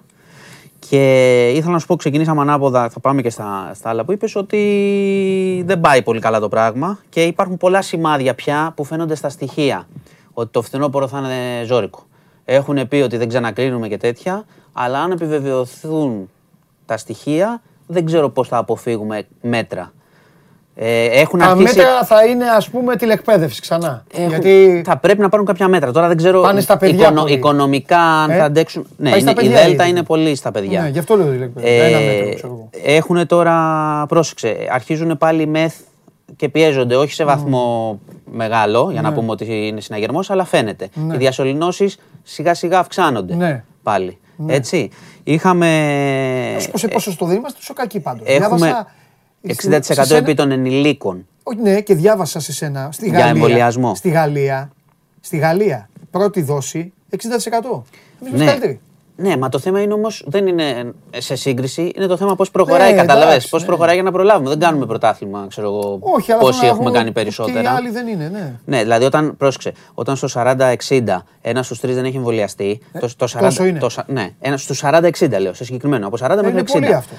Όταν, ναι, πρόσεξε, οι 40-60 αν νοσήσουν. Και αυτή είναι και η πιο όριμη. Οι 40-60 αν νοσήσουν δεν είναι σαν τα παιδιά ότι δεν θα κινδυνεύσουν σίγουρα. Το αυξάνεις. Όχι, το αυξάνεις την πιθανότητα, σου ξαναλέω. Οπότε τα σημάδια δεν είναι καλά αυτή τη στιγμή. Ο εμβολιασμός δεν πάει τόσο γρήγορα, το ξαναλέω. Δεν λέω ότι μπορεί άλλη χώρα να είναι χειρότερα. Δεν μας νοιάζει αυτό. Πόσο είναι το τέτοιο που μου λες κάθε φορά που μου έχεις πει με 100.000 είμαστε εντάξει. Αλλά το είναι Σαββατοκύριακο. Όχι, Σαββατοκύριακο δεν λέω. Από νούμερο είναι ελάχιστα. Θα είναι ψέμα. Αύριο. Θα δούμε αύριο. Οπότε πάει προς τα εκεί το πράγμα, σου είπα για τον Κικίλια, μου ανέφερες τον Εύωσμο, ξαναλέω, αυτά είναι, τα έχουμε πει πολλές φορές με τους πιτσιρικάδες. Πάλι πήγανε. Η μαμά δίνει τέτοιο. Ναι, γιατί η γυναίκα δίνει αμοιβή, σε όποιον δώσει πληροφορία. Κλίν, του Λίβαν Κλίν, θα πήγε τι, αν δεν ήταν στον Εύωσμο, θα σε έπαιρνα, πήγαιναμε, παίρναμε τα λεφτά. Πα τους κυνηγεί, κάτσε. Εύκολα, δύο χαστούκια. Α, ωραία. Παιδαγωγικό. Να κάνουμε τους detectives. Μαχαίρωσαν το παιδάκι, ρε φίλε. Πρόσεξε τι έγινε. Τον χτύπησαν. Δεν τον μαχαίρωσαν. Τον χτύπησαν. Αφού είχαν γλύκει μαχαίρι. Τον χτύπησαν μόνο. Α, δεν πειράζει. Δεν λέω αυτό. Δεν λέω αυτό. Αλλά λέμε τι έγινε. Εγώ είμαι διαπαιδαγωγικός. Δεν λέω αυτό. Αλλά αφού δεν τον μαχαίρωσαν, θα πω ότι τον μαχαίρωσαν. Το παιδί πάντως χτύπησε σοβαρά στο κεφάλι. Είναι στο νοσοκομείο. Του είπαν, η αφορμή ήταν, ξέρεις, με τράβηξε φωτογραφία και πήγανε κοντά. Του ψάξαν το κινητό, ότι δεν είχε το παιδί φωτογραφία, του λέει την έσβησες, κατάλαβες, γνωστό τσαμπουκάς, τον χτύπησαν πολύ, ήταν κάτω το παιδί, το χτύπαγαν και πήγε νοσοκομείο. Και η μητέρα έκανε αυτό που είπες, την έκκληση και δίνει και αμοιβή. Και να πάμε, επειδή δεν είναι μόνο, υπάρχουν και ιστορίες που καταλήγουν, αν και ήταν λίγο θρίλερ αυτό που έγινε, καταλήγουν σε, έχουν αίσιο τέλος. Να σου πω, στην Κρήτη το Σάββατο το μεσημέρι αναποδογύρισε μια βάρκα και ήταν ένα ζευγάρι αγνοούμενοι. Έτσι, ένας 45χρονος Έλληνας που ζει. Πρόσεξε όμως. Ένας 45χρονος Έλληνας που ζει στη Γερμανία με τη Γερμανίδα φίλη του. Είχαν έρθει διακοπές. Αναποδογυρίζει βάρκα, τη βλέπουν. Τη βλέπουν άνθρωποι στην Κρήτη, ειδοποιούν. Δεν τους βρίσκουν. Και τελικά την επόμενη μέρα κατάφερε ο άνθρωπος αυτός να εμφανιστεί σε μια μονή του νησιού να ζητήσει βοήθεια. Γυμνός. Ζήτησε βοήθεια στη μονή, τον ντύσανε και τι είχε γίνει. Αναποδογύρισε η βάρκα, η κοπέλα χτύπησε και έχασε τις αισθήσεις της. Ο άνθρωπος του γαντζώθηκε το σορτσάκι, τη βάρκα, κατάφερε να το σκίσει, έπιασε την κοπέλα, η οποία βυθιζόταν, Και κολύμπησε ώρες και ώρες, ναι. Του φεύγε λέει, βούταγε την ξανάπιανε, κολύμπησε ώρες και ώρες και κατάφερε να βρει μια σπηλιά. Να τα λες αυτά και Χωριανόπουλε, υπάρχουν και τέτοιοι άντρες. Και άντρες και άνθρωποι. Ναι, και το καλό και το κακό να λέμε. Θα σε πάω και στο κακό στο τέλος. Ναι. Γιατί υπάρχει, όχι σε αυτή την ιστορία, υπάρχει το καλό και το κακό. Έχω και εγώ μια ιστορία που έχω θυμώσει πάρα πολύ. Λοιπόν, μπορεί να είναι και η ίδια. Όχι. Θα σου πω. Δεν είναι για άνθρωπο. Πάμε. Η ίδια είναι. Λοιπόν, άκου. Βρίσκουν μια σπηλιά, η οποία έμπαινε το νερό μέσα, φαντάσου, και είχε μια κόχη με ένα βράχο άγριο, όπου καταφέρνει να αφήσει το κοπελάκι. Ναι. Και μετά την άλλη μέρα, αφού ανέκτησε δυνάμεις, κατάφερε πάλι ο άνθρωπος να κολυμπήσει. Έτσι, ναι. Με φορτούνα να πάει να φέρει βοήθεια. Και σώθηκαν. Μπράβο. Και ήταν, μιλάμε τώρα για ήρωα, κατάλαβες. Είναι ταινία. Γιατί δεν τον προβάλλετε, γιατί δεν τον κάνουν συνέντευξη τα κανάλια. Πρώτο θέμα αυτόν τον άνθρωπο. Δεν τον προβάλλουμε. Θα τον κάνετε. Λοιπόν, και επειδή ο άνθρωπος είναι ικανός για το καλύτερο και για το χειρότερο, η φώκια στην αλώνισο λοιπόν, όποιος το έκανε αυτό. Δεν μπορώ να το χαρακτηρίσω. Ναι, άμα σου πω ξύλο θα πεις ότι δεν είμαι παιδαγωγός. Δεν λέω εγώ ξύλο, δεν μπορώ να το. Εσύ είπας, εγώ άκουσα. Εντάξει, εγώ. Και δεν είπα τίποτα. Μα είναι δυνατόν, φίλε. Είναι δυνατόν. Ο Κωστής η Φώκια ήταν, επειδή γνωρίζω από Αλώνης αρκετά, ήταν, ξέρεις, μασκότ, ωραίο, στις βάρκες πάνω εμφανιζόταν αυτά και πάει ο άλλος τώρα παίζουμε για ποιο λόγο. Δεν μπορώ να το εξηγήσω. Δεν ξέρω για ποιο λόγο. Μπορεί να είναι ένας. Καλά, ηλίθιος ήταν σίγουρα. Μπορεί να είναι. Δεν ξέρω τι είναι, παιδιά. Είναι ο άνθρωπος που λέμε ότι είναι ικανός για το καλύτερο και για το χειρότερο. Καλά, εντάξει. Να σου πω. Αυτά, μπόλικα ήτανε. Πολλά ήταν, ναι. Ήτανε καλά, μπόλικα. Πολλά ήτανε. Δεν ξέρω αν έχουμε κανένα πόλο, αν έχουμε αθλητικά. Όχι. Άκουσα τον Ιάπωνα. Αθλητικά την έχεις. Θα παίξεις αριστερό μπακ. Τετάρτη ξεκινάς. Τι κάνεις έτσι. Εντάξει, ό,τι χρειαστεί. Έχει προβλήματα η ομάδα. Μην ανησυχείς, θα κατέβουν 11 χάνω όπως πρέπει. 11, άμα δεν κλείνει και 11. Λοιπόν, πάντως ποδοσφαιριστά οι Ιάπωνα παίρνουμε. Ναι, ο Άρης. Σκηνοθέτη Ιάπωνα λέει. Φταίνει σκηνοθέτης, φταίει ο σκηνοθέτης ο Ιάπωνας. Οι Ιάπωνες, δηλαδή εμείς κάνουμε κριτική περιοργάνωσης στους Ιάπωνες. Δεν λέμε και ένα συγγνώμη να τελειώσει η μέρα. Έγινε λάθος, τελείωσε. Έγινε λάθος, παιδιά. Άστο τώρα το υπόλοιπο. Ξέρεις, του είπα, επειδή είναι και η δουλειά μας και ξέρουμε περισσότερα από τον κόσμο λόγω της δουλειάς μας. Θα μπορούσαμε να είμαστε εμείς, να το έχουμε κάνει εμείς. Πάμε εμείς τηλεόραση εδώ. TV, Σπόρ 24 TV. Απλά σε αυτή την περίπτωση. Έχεις κάνει ένα σχέδιο. Κόβεις το λαιμό σου, όχι, άλλο θα σου πω. Εγώ που δεν έχω τη γνώση. Το δείχνεις, δεν ξέρω τι κάνεις. Αυτό σου λέω. Στέλνεις εδώ έναν, στέλνεις τον Ιριώτη, θυμάσαι Βέγκο, ταινία, που έτρεχε στην Εθνική Οδό. Αυτό. Στέλνεις έτσι, τους βάζεις σε μια καρότσα και τους στέλνεις έτσι. Κόβεις το λαιμό σου. Τον δείχνεις τον Πετρούνια. Τον Πετρούνια το δείχνεις, καταλαβαίνεις. Και τα άλλα παιδιά. Όχι, όλα λέω, αλλά πες ότι κάνεις μια στοιχειώδη οργάνωση, κάτι ότι αυτούς δεν θα τους χάσουμε τίποτα. Και ξέρεις τι, τον χάνεις μετά. Μετά το χάνεις ακόμη περισσότερο που προσπαθείς να μας κοροϊδέψεις. Δηλαδή, άστο, έγινε, πες. Κάναμε μεγάλη γκάφα, δεν θα ξαναγίνει. Και τελείωσε. Τέλος πάντων. Λοιπόν. Φιλιά. Γεια σας. Μας διέλυσες. Αύριο πάλι. Άντε, εντάξει, Παρασκευή, παιδιά. Παιδιά να φύγουμε. Παιδιά να φύγουμε. Μου είναι και αισθηματίας. Άμα του λέω, του αγριεύω λίγο, α, εσύ είπες, μου λέει, εγώ δεν είπα τίποτα. Εντάξει. Και να τους κυνηγάει θέλει και να τους θέλει να φτιάξει μία φυλακή με την πτέρυγα 6. Μόνο να έχει 6. Τέτοιος. Να τους βάζει εκεί. Τέλος πάντων. Λοιπόν, Μάνος Χωριανόπουλος, μπείτε στο News 24/7 για να μάθετε τα πάντα και σταματήστε να τσακώνεστε εσείς. Έχουμε ξεκινήσει, έχουμε αλλάξει 25 θέματα και εσείς εκεί έχετε τσακωθεί με το εμβόλιο. Τέλος πάντων, τι να σας κάνω και εσάς. Προχωράμε, γιατί τα θέματα τρέχουν. Τρέχουν, κύριε Σοζοντά, τρέχουν.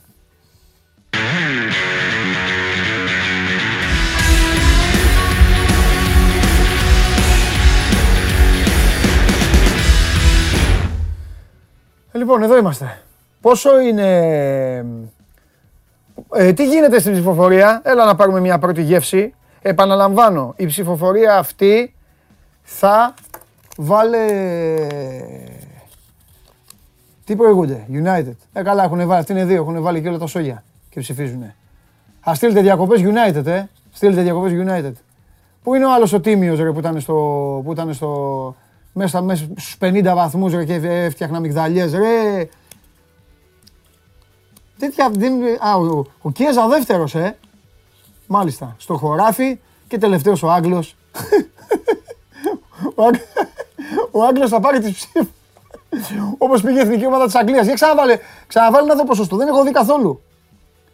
Ξεφύγανε, έφυγε τέτοια, βάλε πάλι την κάρτα όλοι. Επαναλαμβάνω, ψηφίστε sport24.gr/vote. Λοιπόν... Α, εντάξει, έχουν ξεφύγει πολλοί οι δύο γίγαντες που έπαιξαν το σήμα της εκπομπής. Αυτοί έχουν βάλει πια σόγια, αυτοί πρέπει να έχουν βάλει 100 άτομα και ψηφίζουν. Σε λίγο θα ψηφίσει και το Old Trafford. Μάχεται όμως με Κιέζα από πίσω και στο χωράφι με Show Must Go On. Λοιπόν, μπείτε και ψηφίστε. Δεύτερο είναι για όσους τώρα μαζευτήκατε. Δεύτερος είναι ο άνθρωπος που ήταν μέσα στο γήπεδο και έβαλε τον γκολ ο Κιέζα και ούρλιαζε ο Κιέζα και μας έστειλε βίντεο. Και τρίτον, ο γίγαντας ο Χρήστος μέσα στο λιοπύρι έσκαβε τις αμυγδαλιές και έβλεπε την εκπομπή. Λοιπόν, μέχρι και την Παρασκευή να δούμε αν θα υπάρξουν ανατροπές. Βιαστήκανε οι άλλοι της United, βάλανε τα σόγια εκεί, βάλανε τέτοιο, ψηφίσανε, να δούμε αν έχουν και άλλους να βάλουν όμως. Γιατί μπορεί κάποιοι από τους από κάτω να μπουν δυνατά. Για να μην βάλει ο Άγγλος, όλο το Λονδίνο και ψηφίσει. Και σας τελειώσει. Λοιπόν, πάμε! Προχωράμε και ταξιδεύουμε. Πάμε στο φίλο μου.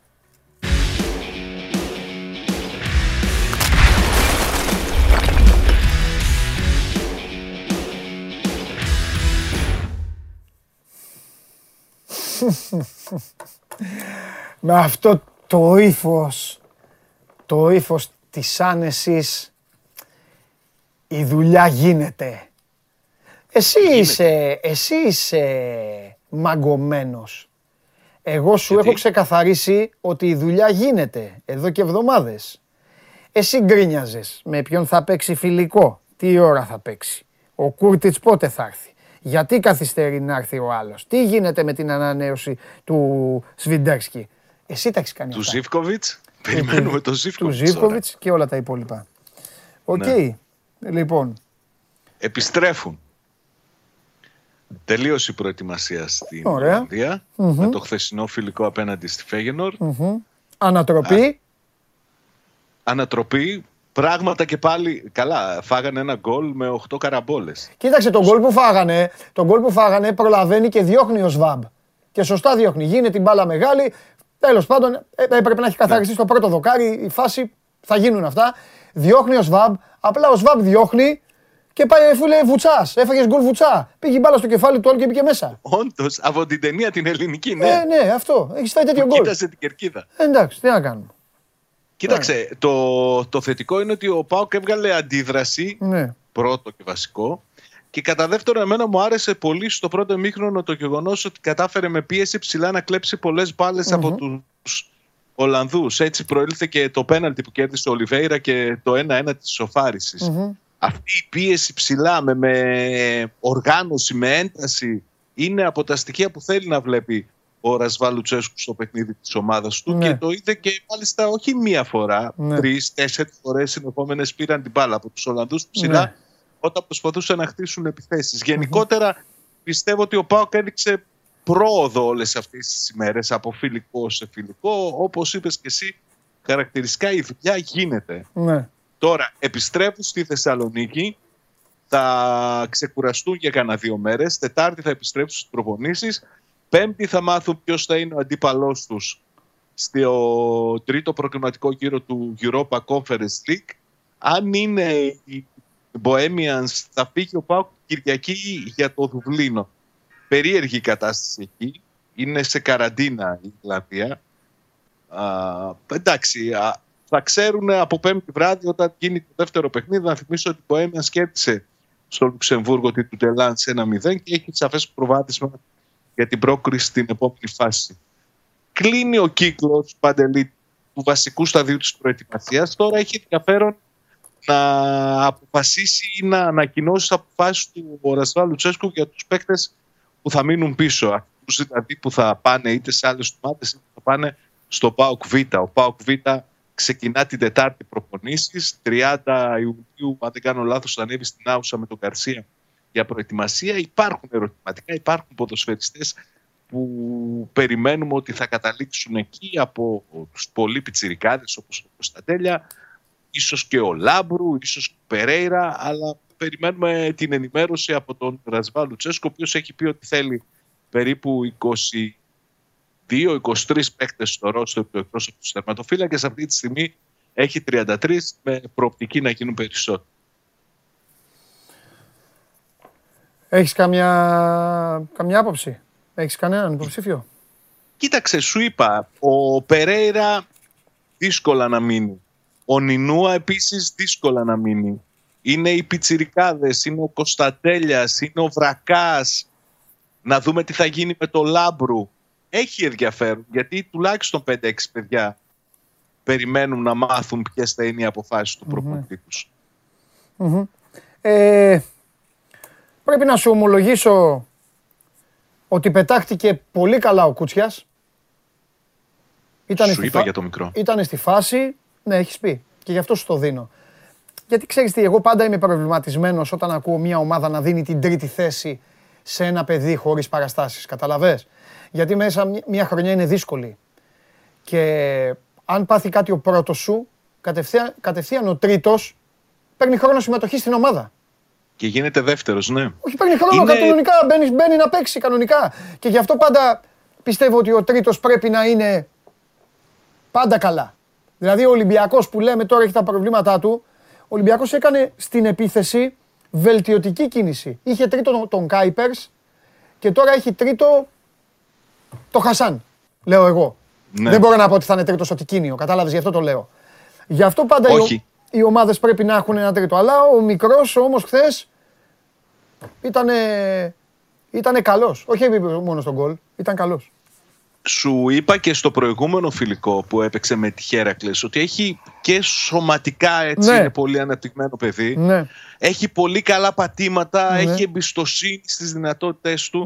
Είναι μια πολύ ιδιαίτερη περίπτωση. Αυτό το παιδί αν δουλέψει καλά, γιατί χρειάζεται οπωσδήποτε δουλειά. Είναι πολύ μικρός, θέλει να αποκτήσει και εμπειρίες. Νομίζω ότι θα κάνει σπουδαία πράγματα. Ο Λουτσέσκου ασχολείται και με αυτό και με τον Τζόλι ιδιαίτερα. Ναι. Αν είδες στο παιχνίδι, υπάρχει μια χαρακτηριστική φάση που χάνει την μπάλα στο κέντρο, διαμαρτύρεται και ενώ έχει ανέβει ο αμυντικός μπροστά, ο Λουτσέσκου πετάγεται από τον πάγκο και του δείχνει σταμάτα να διαμαρτύρεσαι, γύρνα πίσω για να πάρεις την μπάλα, να καλύψεις τον παίκτη σου που έφυγε. Ναι, ναι. Θέλει πράγματα. Είναι, επαναλαμβάνω, μια πολύ ξεχωριστή περίπτωση ο Κούτσιας. Ναι, έχεις δίκιο. Λοιπόν, με την επιφύλαξη να δούμε πώς θα εξελιχθεί. Έτσι, ναι. Ποτέ δεν ξέρει. Καλά, πάντα. Εννοείται. Και να σου πω και για τον Τζόλι, αν μου επιτρέπεις. Θα σε ρώταγα. Ναι. Για μένα ο Τζόλις με την εμφάνισή του χθες απέναντι στην Φέγενορντ έδωσε απάντηση και στον Λουτσέσκου. Γιατί αν θυμάσαι στο φιλικό με τη Χέρακλες τον έβαλε στο 88-89 και μάλιστα σε θέση σεντερφόρ. Έβγαλε το Κούτσια και του έδωσε 2-3 λεπτά συμμετοχή. Κάτσε ρε Σάβα όμως, περίμενε. Δεν πάει να βάλεις με το Ρουμάνο τώρα τεχνικό. Δεν λέω ότι του κάνει γυμνάσια. Όταν έχει γυρίσει πίσω και του έχουν πει ότι κοίταξε να δεις, αυτό το παιδί είναι φευγάτο. Όχι από το μυαλό του. Είναι φευγάτο. Έχει συνηγορήσει η διοίκηση να φύγει. Η εταιρεία στην οποία ανήκει ψάχνει να βρει ομάδες. Τη μία είναι η Μπριζ, την άλλη είναι ο Τζιομπάνογλου, την άλλη είναι ο Παντελής, την άλλη είναι κάποιο. Τι να τους κάνει ο προπονητής? Ετοιμάζει την ομάδα χωρίς τον Τζόλι. Αυτό προσπαθεί να κάνει, νομίζω. Να δείξει στον Τζόλι ότι όσο είναι εδώ υπολογίζεται, αρκεί και ο ίδιος να έχει το μυαλό του. Περίμενε δηλαδή να πάρει, δουλεύει περισσότερο, δεν δουλεύει μαζί του πιστεύω, ούτε στο να γίνει καλύτερος, ναι, τακτικά, να γυρίζει, ναι, να μαρκάρει, όλα, ναι, αυτά που ακούγαμε. Ναι. Νομίζω ότι δουλεύει με τον Τζόλι στην οτροπία του. Να τον κάνει να είναι απελευθερωμένος από όλα τα άλλα που μπορεί να τον απασχολούν και όταν μπαίνει στο γήπεδο να δίνει αυτά που πραγματικά μπορεί, γιατί νομίζω ότι ήταν πάρα πολύ καλό. Εγώ αν ήμουν ο Τζόλις θα έκανα μια κουβέντα με τον Λουτσέσκου και θα έμενα ένα χρόνο ακόμα. Δεν το αποκλείω. Απέξω με τον Λουτσέσκου. Μόνο καλύτερος μπορεί να γίνει. Γιατί να πάει στο Βέλγιο, γιατί να πάει στο... άμα είναι, καταλαβές. Γιατί να κάνει μια τέτοια μεταγραφή? Κάτσε στον ΠΑΟΚ. Λοιπόν, θα δούμε. Είναι όλα ανοιχτά με τον μικρό. Ρωτάνε λοιπόν εδώ, ρωτάνε οι άνθρωποι. Πάλι για τον Μπάμπα ρωτάνε. Ένας άλλος φίλος λέει αν υπάρχει θέμα, ο Θέμης ρωτάει αν υπάρχει θέμα Φανάνχολτ. Ξανά για τον Μπάμπα. Πώς γίνεται ο ΠΑΟΚ, ρωτάει ένας άλλος φίλος, μετά τα θέματα που είχε με το financial fair play και όλα αυτά, τώρα κάνει μεταγραφές. Φίλε καλέ, φύγανε παίκτες ο ΠΑΟΚ. Δεν το έχετε καταλάβει, αλλά έχουν φύγει... Τόσοι Έλληνες, έτσι δεν είναι, Ρεσάβα? Τόσοι παίκτες φύγαν από τον Πάο. Όχι μόνο φύγαν παίκτες, αλλά έχει ρίξει πολύ το μέσο όρο συμβολέων. Σωστό. Πήρε χρήματα από μεταγραφές. τελευταία τα 8,5 εκατομμύρια που πήρε από το Γιαννούλη, έκανε σχετικά καλή συγκομιδή χρημάτων πέρυσι από τις ευρωπαϊκές διοργανώσεις και φυσικά πήρε και συμβόλαιο, έτσι. Που δεν είχε κυλοπούλιο συμβόλαιο. Ξανά ο Ρέστης, άλλος φίλος, τι γίνεται με αριστερό μπακ και εξτρέμ. Ένας άλλος φίλος, ο Φάνης για Περέιρα Νινούα, που είπες, ποιο θα είναι το επικρατέστερο δίδυμο στα χαφ, και φυσικά πάρα πολύ μαζί τους και ο Παντελής Διαμαντόπουλος, τι γίνεται με τον Τζοβίνκο. Να τα πάρουμε από την αρχή. Για τον Φανάχολ που ρώτησε ο φίλος, δεν έχω εικόνα, δεν μπορώ να βοηθήσω, θα ψάξω και επιφυλάσσομαι για αύριο. Εγώ πάντως για τον Φανάχολ είχα διαβάσει ότι θα πάει σε αυτή τη φοβερή και τρομερή ομάδα των δύο κεντρικών χαφ και των 11 εξτρέμ που έλεγε την Ελφάρο Περπερίδη στη Γαλατασαράι. Αυτό είχα την εντύπωση. Εκεί τον είχα αφήσει εγώ το Φανάνκολ. Τα πας την έκανα την ερώτηση γιατί στέλνουν οι άνθρωποι. Οπότε ναι, φυσικά. Απλά δεν μπορώ να βοηθήσω. Τώρα, για το θέμα του αριστερού μπακ που ρώτησαν δύο φίλοι. Ο Πάοκ έχει στα χέρια του τη δυνατότητα να κλείσει τον Ρεμπότσο, τον Πορτογάλο από την Κικάπ. Είχαμε μιλήσει γι' αυτό την προηγούμενη εβδομάδα. Περιμένει. Περιμένει να δει πώς θα εξελιχθούν τα πράγματα και με την περίπτωση του Τζοβίγκο, να δει και μέχρι πού μπορεί να φτάσει το budget που θα διαθέσει για αριστερό μπακ. Περιμένει ίσως και μια καλύτερη περίπτωση για το αριστερό άκρο της άμυνάς του. Ωραία. Δεν είναι, για μένα, χωρίς να έχω ενημέρωση ή πληροφορία, η αίσθησή μου είναι ότι δεν έχει παρατήσει εντελώς την περίπτωση του Μπάμπα ο Παπ. Δεν την έχει παρατήσει εντελώς. Δεν ξέρω σε τι σημείο είναι οι διαπραγματεύσεις, οι συζητήσεις, αν προχωράει, οτιδήποτε, αλλά νομίζω ότι παρακολουθεί τις εξελίξεις. Ο ΠΑΟΚ θα κινηθεί για αριστερό ΠΑΟΚ, θα κινηθεί και για εξτρέμ, αφού τελειώσει το θέμα του Τζόπινγκο. Γιατί αυτή τη στιγμή νομίζω ότι είναι το πιο έτσι σημαντικό στα μεταγραφικά ζητήματα που απασχολούν τον ΠΑΟΚ. Ο Τζοβίνκο, για τον οποίο Σαουδική Αραβία αναφέρουν σήμερα ότι είναι στην πόρτα της εξόδου από την Αλ Χιλάλ. Η Αλ Χιλάλ θέλει να φέρει άλλους ξένους ποδοσφαιριστές και να διάσει το ρόστερ από αυτούς που ήδη έχει. Θεωρείται ο επικρατέστερος για να φύγει και αυτό που απομένει να φανεί είναι ο τρόπος με τον οποίο θα αποχωρήσει. Αν θα παραχωρηθεί έναντι κάποιου αντίτιμου, τι συμφωνία θα κάνει ο παίκτης με την ίδια την ομάδα για τους μήνες που απομένουν στο συμβόλαιό του. Φαίνεται να είναι τυπικό το θέμα. Η Γκαζέτα τελο Σπόρ από την άλλη πλευρά στην Ιταλία, και έχει σημασία αυτό γιατί στην Ιταλία αρκετές ομάδες ενδιαφέρθηκαν να επαναπατρίσουν τον Πίκο, λέει ότι είναι θέμα λεπτομεριών το να καταλήξει και να έχει πλήρη συμφωνία με τον ΠΑΟ. Περιμένουμε να δούμε. Είναι οριακά τα πράγματα στην περίπτωση του Ιταλού και νομίζω ότι το τι θα γίνει με τον Τζιοβίκο θα καθορίσει και τις κινήσεις που θα γίνουν στις υπόλοιπες θέσεις. Γιατί μιλάμε για ένα πολύ έτσι, δυνατό όνομα, με μεγάλο σύγκρουση. Όταν παίρνει 6 εκατομμύρια Σαουδική Αραβία, ξέρει ο ΠΑΟΚ ότι θα πρέπει να δώσει αρκετά χρήματα. Ναι. Θα προσθεθεί κι άλλο ένα όνομα με υψηλές παραστάσεις, άσχετα αν ο Τζοβίνκο την άφησε την Ευρώπη νέος και για πάρα πολλά χρόνια. Αλλά έχει παίκτες. Ο ΠΑΟΚ έχει να συζητάμε για όλα τα είδη. Ρώτησε ένας φίλος κάποια στιγμή για τον Ολιβέιρα. Επαναλαμβάνω, το είχα πει τότε που ο Σάβας ο Τζιομπάνογλου γκρίνιαζε και έλεγε Ολιβέιρα καθυστερεί. Δεν γίνεται ο Ολιβέιρα, ολόκληρος ΠΑΟΚ να περιμένει τον Ολιβέιρα. Εγώ έχω να πω ότι αν ο Ολιβέιρα κάνει αυτό που μπορεί, αν είναι έστω ο Ολιβέιρα του πρώτου τριμήνου της ΑΕΚ, ο ΠΑΟΚ έχει πάρει έναν πάρα πολύ καλό φόρ. Τέλος. Εκεί. Και ήδη το δείχνει, ήδη. Και ακόμη και χθες κέρδισε πέναλτι.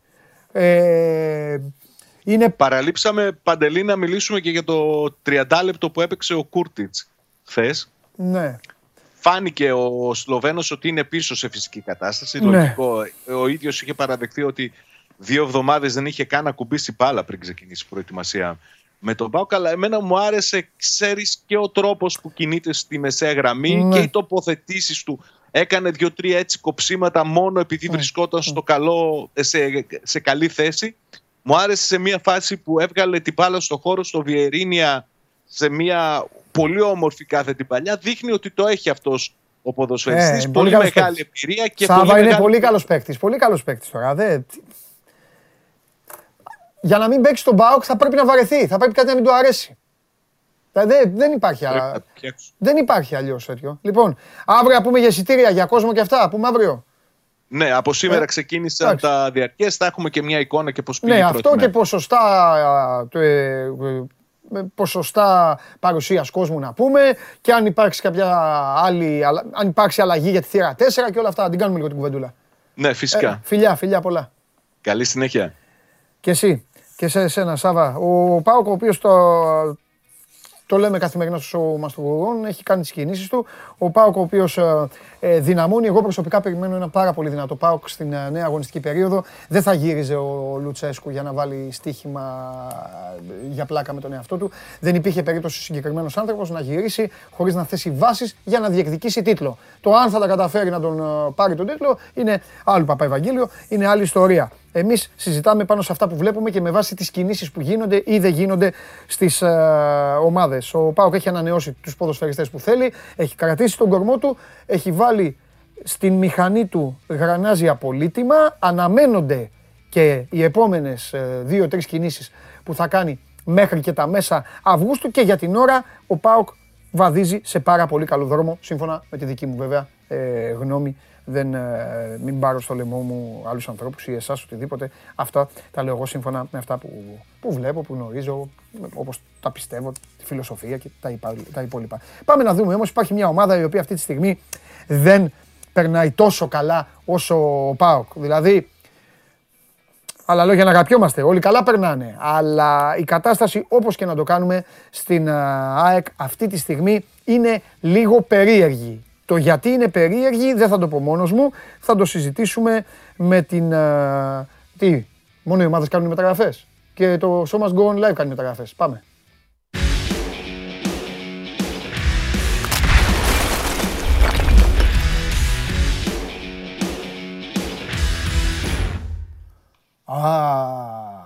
Πολύ ωραία εικόνα.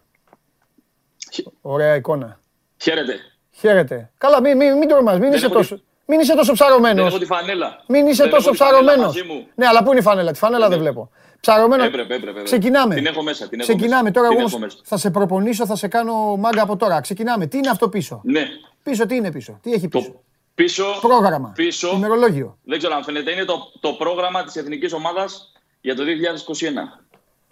2021. Βρήκαμε νέο διαλυτή. Βρήκαμε νέο τέτοιο εδώ πέρα. Ποιας εθνικής ομάδας; Αυτοί που στο τέλος θα πάνε 58-60 ομάδες και δεν θα πηγαίνουμε εμείς, αυτής της εθνικής. Τα βλέπουμε τα παιχνίδια όμως, πρέπει να τα βλέπουμε. Ναι, Αλέξανδρε μου. Αλέξανδρος Ξενικάκης ξεκινάει δυνατά, ξύνοντας πληγές και δίνοντας πόνο σε όλους μας. Καλή εβδομάδα, αγόρι μου. Καλή εβδομάδα. Λοιπόν, έλα να συζητήσουμε λίγο για την ΑΕΚ. Έλα να πούμε δύο-τρία πράγματα για μια ομάδα η οποία βρίσκεται σε μια περίεργη φάση. Όπως είπα προηγουμένως εδώ στον κόσμο μας, το περίεργο ποιο είναι; Το περίεργο είναι ότι πήρε το Μιλόγεβιτς και ξεκίνησε με νέα όνειρα, δικαιολογημένα. Ήρθαν αυτές οι επιστροφές που πάντα γουστάρουν οι αεξίδες να τις έχουν, Αραούχο, Βράνιες και τα υπόλοιπα. Και αυτή τη στιγμή, Αλέξανδρέ μου, σε λίγα 24 ώρα η ΑΕΚ καλείται να δώσει ένα μάτς, δεν θα πω εγώ τελικός, δεν μ' αρέσουν εμένα αυτά, υπερβολές, αλλά ένα μάτς πάρα πολύ σημαντικό. Για θέματα ψυχολογίας, όχι τόσο αγωνιστικά, για θέματα, ρε παιδί μου, για το γαμότο του κόσμου και για όλα αυτά, για τον οργανισμό. Ένα μάτι σημαντικό και γίνεται και η πρώτη ελληνική ομάδα που φέρνει πλέον τα νέα δεδομένα με το εκτός έδρας γκολ. Γιατί η ΑΕΚ, ακόμη και 1-0 να το κάνει το μάτς, δεν περνάει. Σωστό. Αυτό είναι το άλλο το πίπερο της κουβέντας μας, τέλος πάντων. Σωστό. Λοιπόν, νομίζω ότι το πιο σημαντικό είναι ότι η ΑΕΚ καλείται από πολύ νωρίς να πετύχει ένα πράγμα που πριν μια εβδομάδα έμοιαζε αυτονόητο. Ναι. Δηλαδή, δεν έχει κάτι να κερδίσει στο μάτς της Πέμπτης. Το σκεφτόμουν, δεν έχει κάτι να κερδίσει στο μάτς της Πέμπτης η ΑΕΚ. Έχει μόνο να χάσει. Σωστός. Είναι το φαβορί, παραμένει το φαβορί. Δηλαδή, ακόμα και με την ήττα της, νομίζω ότι η βάση δυναμικότητας είναι πιο καλή ομάδα από την Βελέζ. Παρότι δεν το έδειξε στο πρώτο παιχνίδι. Αλλά νομίζω ότι την Πέμπτη, αν καταφέρει και επικρατήσει και προκριθεί, δεν θα έχει πετύχει κάτι ιδιαίτερο. Θα έχει πετύχει κάτι που πριν από μία εβδομάδα, νομίζω καν δεν έμπαινε στην κουβέντα μας για το αν θα τα καταφέρει ή όχι. Ναι, έχεις δίκιο. Είναι με την πλάτη στον τοίχο. Πολύ καλά το είπες και εσύ ότι είναι περίεργο το κλίμα. Νομίζω και ευγενική είναι η λέξη περίεργο, αν έπρεπε να πούμε κάτι. Ναι. Γενικότερα δεν το περίμεναν. στην ΑΕΚ αυτό. Δεν περίμεναν δηλαδή μια τέτοια έτσι ήττα με ανατροπή κιόλας και το πώς ήρθε αυτή. Αυτό και ψιλοσοκαρίστηκαν κατά κάποιο τρόπο. Είναι περίεργο το μάτς της Πέμπτης. Ναι. Δεν είναι εύκολα πράγματα αυτά και Ιούλιο μήνα... Ναι, ναι, σωστό. Έχεις δίκιο. Με την ομάδα να είναι ανέτοιμη, με... Λέμε δηλαδή ότι θα μπουν ο Μπράνιες, θα μπει ο Λεταλέκ, θα μπει ο Ραούχο, θα μπει ο Στάνκοβιτς. Αυτά δεν γίνονται Δεκέμβρη, όχι Ιούλιο. Είναι δύσκολα να αλλάζει μέσα σε μια εβδομάδα 5 και 6 παίχτες στην ενδεκάδα. Ναι. Παραμένω ωστόσο στην άποψη ότι είναι φαβορή. Αν αποδώσει αυτά που πιστεύει και μπορεί, θα προκριθεί. Πάμε λίγο σε αυτό που είπες. Σίγουρα δεν αποτελούν χέγγιο και βουλοκαίρι ότι θα μπουν αυτοί οι 4, η ομάδα θα περάσει. Αλλά όπως και να το κάνουμε... Καλά. Όπως και να το κάνουμε, γέρνει λίγο την πλάστικα. Εγώ αυτό που θέλω να σε ρωτήσω είναι όσο ξέρεις. Από τον καθένα ξεχωριστά, ρε παιδί μου. Τι μπορεί να περιμένει η ΑΕΚ. Σίγουρα τον τερματοφύλακά της μπορεί να περιμένει κάμποσα, γιατί το παιδί έχει κάνει και προετοιμασία, είναι πιο ψημένος. Ναι. Οι άλλοι 3 μπορούν να δώσουν πράγματα. Ένα ημίχρονο θα το βγάλουν, δηλαδή με αξιοπρέπεια. Χωρίς να σημαίνει ότι στο ημίχρονο πρέπει να φύγουν από το μάτς. Αλλά... Όχι. Συμφωνώ. Λοιπόν, για τον τερματοφύλακα. Το μόνο ερωτηματικό είναι ότι ήταν στην προετοιμασία, δεν έχει παίξει παιχνίδια, έχει παίξει μόλις ένα φιλικό. Δηλαδή το να επικοινωνεί ο τερματοφύλακας με τους αμυντικούς, να έχει δηλαδή κώδικα επικοινωνίας. Σημαντικό, νομίζω θα αγωνιστεί. Έχει και στο παρελθόν παίξει με κάποια από τα παιδιά που βρίσκονται στην ομάδα τώρα, γνωρίζει πάνω κάτω τι γίνεται. Νομίζω ότι και ο Λεταλέκ θα είναι στη βασική ενδεκάδα. Θα σου έλεγα και τον Αραούχο. Αλλά εδώ βάζω ένα ερωτηματικό, γιατί αν παίξει και ο Αραούχο από την αρχή και αλλάξει και ο σχηματισμός, δηλαδή πάμε σε ένα 4-4-2, μετά μειώνονται και οι λύσεις από τον πάγκο. Δηλαδή θα μένει μόνο ο Τάνκοβιτς και ο Αλμπάνης που θεωρητικά θα μείνει εκτός για να παίξουν οι δύο. Και αν, όπως είπες και εσύ, οδηγηθεί το μάτι στην παράταση, δεν νομίζω ότι ο Μιλόγεβιτς θα μπορεί να κάνει και πολλά από τον πάγκο άμα τους βάλει όλους από την αρχή. Ναι, ναι. Γι' αυτό είναι λίγο περίπλοκο το παιχνίδι. Το πήγες τώρα, το κάνεις τρίλερ. Πόπο, έδωσες μια διάσταση που ιδιαιτέρως κουραστική και για τις δύο ομάδες, αλλά περισσότερο για την ΑΕΚ, που έχει τα πρόσωπα, τα καλά της πρόσωπα έχουν έρθει τώρα τελευταία. Τέλος πάντων, έχουμε, εντάξει, έχουμε μέχρι την Πέμπτη έχουμε, Αλέξανδρε, χρόνο να το συζητήσουμε το μάτς. Ξεκίνησα λίγο αυτός δεδομένο. Πάμε να πούμε λίγο... Πρώτα απ' όλα... Εισιτήρια και αυτά, καμία ιστορίουλα. Έχουμε τίποτα. Βγαίνουν, θα βγουν, έχουν βγει. Θα βγουν. Καταρχάς να πούμε ότι από σήμερα κυκλοφορούν τα διαρκείας. Είναι ελεύθερα για όποιον θέλει να ανανεώσει, να αποκτήσει διαρκείας για τη φετινή σεζόν. Έτσι. Έχουν ήδη φύγει γύρω στις 5,5-6 μέρες, όπως ενημερώνει η ΑΕΚ. Οι ανανεώσεις ήταν αυτές. Από σήμερα, όποιος θέλει να πάρει διαρκείας. Σημαντικό να πούμε ότι όποιος πάρει διαρκείας φέτος εξασφαλίζει τη θέση του και του χρόνου στο γήπεδο. Ήμουνα έτοιμος να σε ρωτήσω.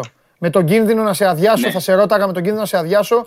Αν πάρεις διαρκείας, έχεις ένα προβάδισμα, μια προτεραιότητα για την Αγία Σοφιά. Βεβαίως. Όποιος πάρει φέτος παίρνει και του χρόνου. Θα βγουν και ελεύθερα εισιτήρια για το μάτς με τη Βελέζ. Θα διατεθούν. Σημαντικό αυτό να το ξεκαθαρίσουμε. Είναι ακριβώς η ίδια κατάσταση ό,τι ισχύει και στα διαρκεία. Δηλαδή, μπορούν να πάρουν όσοι έχουν πιστοποιητικό εμβολιασμού 14 ημερών και έπειτα ή όσοι έχουν πιστοποιητικό νόσησης το τελευταίο εξάμηνο. Ναι. Πολύ ωραία. Η ΑΕΚ δηλαδή ενημερώνει ότι στην είσοδο του γηπέδου θα γίνουν εκτενείς έλεγχοι και για τα πιστοποιητικά να έχουν μαζί και όσοι επιλέξουν να πάνε στο γήπεδο μια ταυτότητα, ένα δίπλωμα. Να μπορούν να κάνουν μια ταυτοπροσωπία. Σημαντικό, αλλά. Ένα αποδεικτικό. Είναι λίγο περίεργες συνθήκες να το προσέξουν και αυτό όσοι θέλουν να πάνε την Πέμπτη στο γήπεδο. Φανταστικά. Ωραία. Έλα να κλείσουμε λίγο. Τι γίνεται με το κυνήγι. Ναι.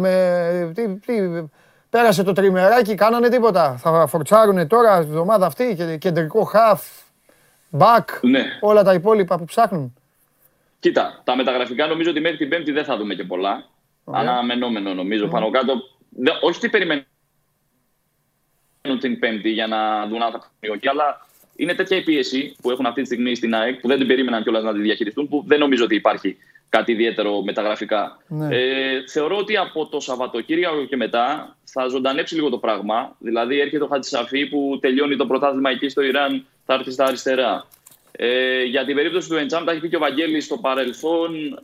Υπάρχει μια πληροφορία από το εξωτερικό περισσότερο, ναι, ότι η ίδια Celtic ψάχνει να τον ζεών καλά, απευθύνθηκε στην ΑΕΚ. Έκανε και κάτι δηλώσεις ο Ποστεκογλού, ο προπονητής της σκοτσέζικης ομάδας, ότι δεν είναι έτοιμος ακόμα να παίξει. Έχει περάσει ένα 15ήμερο, 20ήμερο που κάνει προπονήσεις ο Εντζάμ. Μου φαίνεται λίγο περίεργη δηλώση. Δηλαδή δείχνει να μην τον υπολογίζει. Θεωρώ ότι αν η Celtic αποφασίσει να τον δώσει οριστικά, που κατά εκεί φαίνεται πως το δεύτερη φάση δεν παίζει ούτε στα φιλικά. Δηλαδή παίξανε φιλικό το Σαββατοκύριακο οι Σκοτσέζοι με τη West Ham, δεν έπαιξε ούτε λεπτό ο Εντζάμ, ναι, ούτε στην αποστολή. Δείχνει πρόθεση. Δεν τον θέλουν, Αλεξανδρέ, κάνει μπαμ. Δεν τον θέλουν τον παίκτη. Τώρα το ότι σκάλωσε με την ΑΕΚ, εγώ τα έλεγα και στο Βαγγέλη. Πίσω δεν χρειάζεται να είσαι πανεπιστήμονας, που έλεγε και ο Ιβκοβίτς. Κάνει μπαμ. Ναι. Είναι η ιστορία με τον Μπάρκα. Ήταν εκεί, δεν τα βρήκαν εκεί, στις δόσεις. Σωστό. Εντάξει, να δούμε. Ζητάνε κάποιο ποσό, τέλος πάντων, μην το χαρακτηρίσουμε μικρό ποσό, ένα ποσό οι Σκοτσέζοι. Ναι. Το βλέπουμε. Νομίζω ότι είναι ζωντανό πάντως. Είναι ζωντανό, δεν έχει τελειώσει. Δεν έχει τελειώσει αυτό το story για την ΑΕΚ. Παρότι δηλαδή διαμηνύουν στην Ένωση ότι δεν μας απασχολεί κτλ. Ναι. Θεωρώ ότι αν πάνε και όλα καλά την Πέμπτη και προκληθεί η ΑΕΚ, ίσως να έχουμε και από εκεί ειδισούλες. Έγινε το μεγάλο όνομα του καλοκαιριού τελικά. Την έφερε και στον Αραούχο και στο Βράνιες και σε όλους αυτούς ο Εντζάμ, ο γίγαντας. Ωραία, Αλεξανδρέ μου. Σε ευχαριστώ πολύ και για το φινάλε σήμερα. Για φινάλε σήμερα να πω αυτό που λέω στους φίλους όλων των ομάδων ανάλογα όταν έρθει η στιγμή. Τώρα ήρθε η στιγμή να το πω στους φίλους της ΑΕΚ, στη μερίδα μάλλον των φίλων της ΑΕΚ που δεν γουστάρουνε το VAR.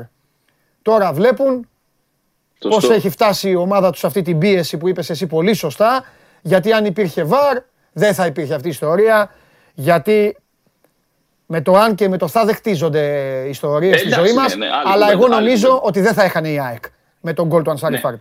Να πάνε στο ημίχρονο οι άλλοι 1-2 πίσω, θα ήταν άλλο δεύτερο ημίχρονο. Αυτά. Φιλιά, αύριο. Γεια σου, Αλέξανδρε. Τα λέμε αύριο. Γεια σου, γίγαντα. Αυτός ήταν ο Αλέξανδρος Ξενικάκης για τα νέα της ΑΕΚ. Φοβερή και τρομερή μεταγραφή του Show Must Go On Live. Θα τον έχουμε εδώ πάντα τον Αλέξανδρο για ό,τι χρειαστεί. Και μην αγχώνεστε. Ο αγαπημένος σας Βαγγέλης πήγε διακοπές. Έχει πάει εκεί τώρα. Έχει πάει ο Βαγγέλης, ήταν σε μια παραλία, εντάξει, με το μαγιό του. Θα είναι ξαπλωμένος, με γυαλί ηλίου, καπέλο πάντα. Το καπέλο με εγχείρηση μόνο θα βγει. Με καπέλο, γυαλί ηλίου, θα κάθεται έτσι, θα έχει κλειστά τα μάτια και θα παραμιλάει. Και θα λέει τα δικά του. Αυτοί που δεν πήραν αυτόν, που δεν έχουν κάνει εκείνη την κατάσταση και έχει φτάσει η ομάδα τώρα και παίζει με τη Βέλες και όλα αυτά. Σαν να τα λέει εδώ δεν θα είναι δηλαδή ο Βαγγέλης, αλλά θα τα λέει μόνος του. Τι να κάνουμε. Λοιπόν, ωραία πηγαίνουμε, ωραία ταξιδεύουμε με τις ομάδες σας. Ετοιμαστείτε γιατί θα μιλήσουμε σε λίγο για τον Ολυμπιακό που έχει τα αρκετά προβλήματά του ενόψει του αγώνα με την Νεύτσι. Σας είπα προηγουμένως και για τον Πικέρες που προτίμησε τελικά την Palmeiras. Όχι ότι ήταν ο πρώτος στόχος του Ολυμπιακού, ο Μπάμπα είναι ο πρώτος στόχος του Ολυμπιακού. Έχουμε και μπόλικο μπάσκετ, αλλά πριν από όλα αυτά πρέπει να μάθετε να οδηγείτε με ασφάλεια γενικά, αλλά ειδικά τώρα που έχουμε διακοπές. Και για όλα αυτά ο μεγάλος Δημήτρης Μπαλής είναι εδώ να σας τα πει.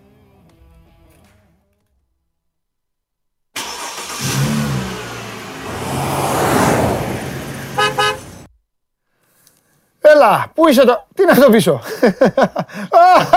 Όχι ρε φίλε. Εσύ είσαι, ναι, εσύ είσαι. Τρομέρος. Πού είσαι τώρα? Δεν με αναγνωρίζεις. Ναι, κούκλο, εντάξει, είσαι πιο όμορφος. Να σου πω, ήσουνα Βουλγαρία ήσουνα, τώρα πού είσαι?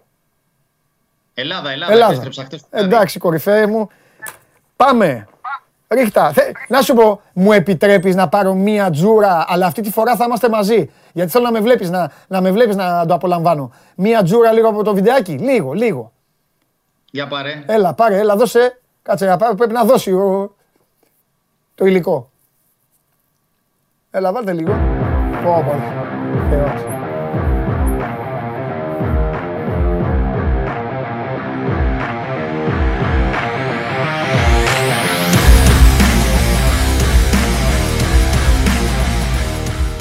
Με τον έναν ή με τον άλλο τρόπο, όλοι προετοιμαζόμαστε για ένα καλοκαιρινό ταξίδι. Οι περισσότεροι στη χώρα μας προτιμούν το αυτοκίνητο. Είτε ετοιμάζουν ένα road trip, είτε σαλπάρουν για κάποιο νησί. Είναι όμως προετοιμασμένοι? Σήμερα θα δούμε το checklist πριν πατήσεις γκάζι. Ξεκινάμε με το σέρβις, το οποίο είναι απαραίτητο να έχει γίνει, ειδικά όταν πρόκειται να ξεκινήσεις ένα μεγάλο ταξίδι, για να έχεις το κεφάλι σου ήσυχο και να περάσεις διακοπές σου χωρίς να ανησυχείς. Ασφαλίζοντας το αυτοκίνητο στην Anytime, κερδίζεις 20% έκπτωση στο σέρβις του αυτοκινήτου και με τεράστια ευκολία μάλιστα. Σε συνεργασία με τον AutoTutor, η Anytime σου δίνει τη δυνατότητα να βρεις το καλύτερο και οικονομικότερο συνεργείο στην περιοχή σου σε ένα από τα 200 και πλέον συνεργεία στην Αττική.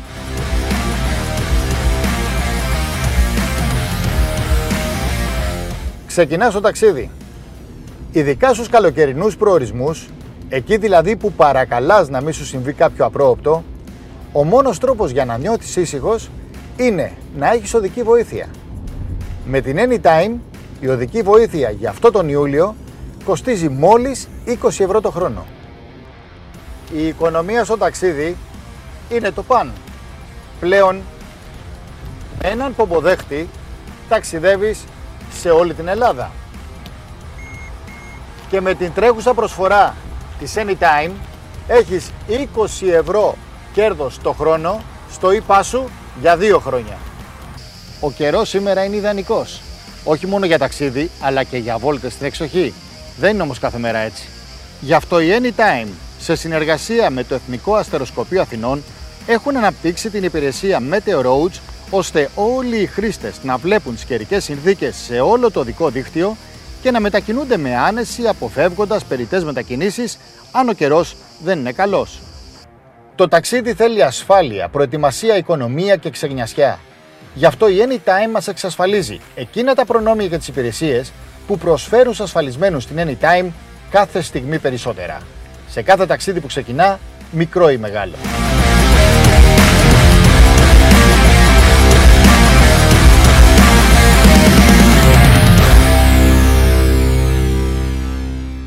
Δύο παρατηρήσεις έχω να κάνω. Τρεις παρατηρήσεις έχω να κάνω στο βίντεο. Μία στην αρχή.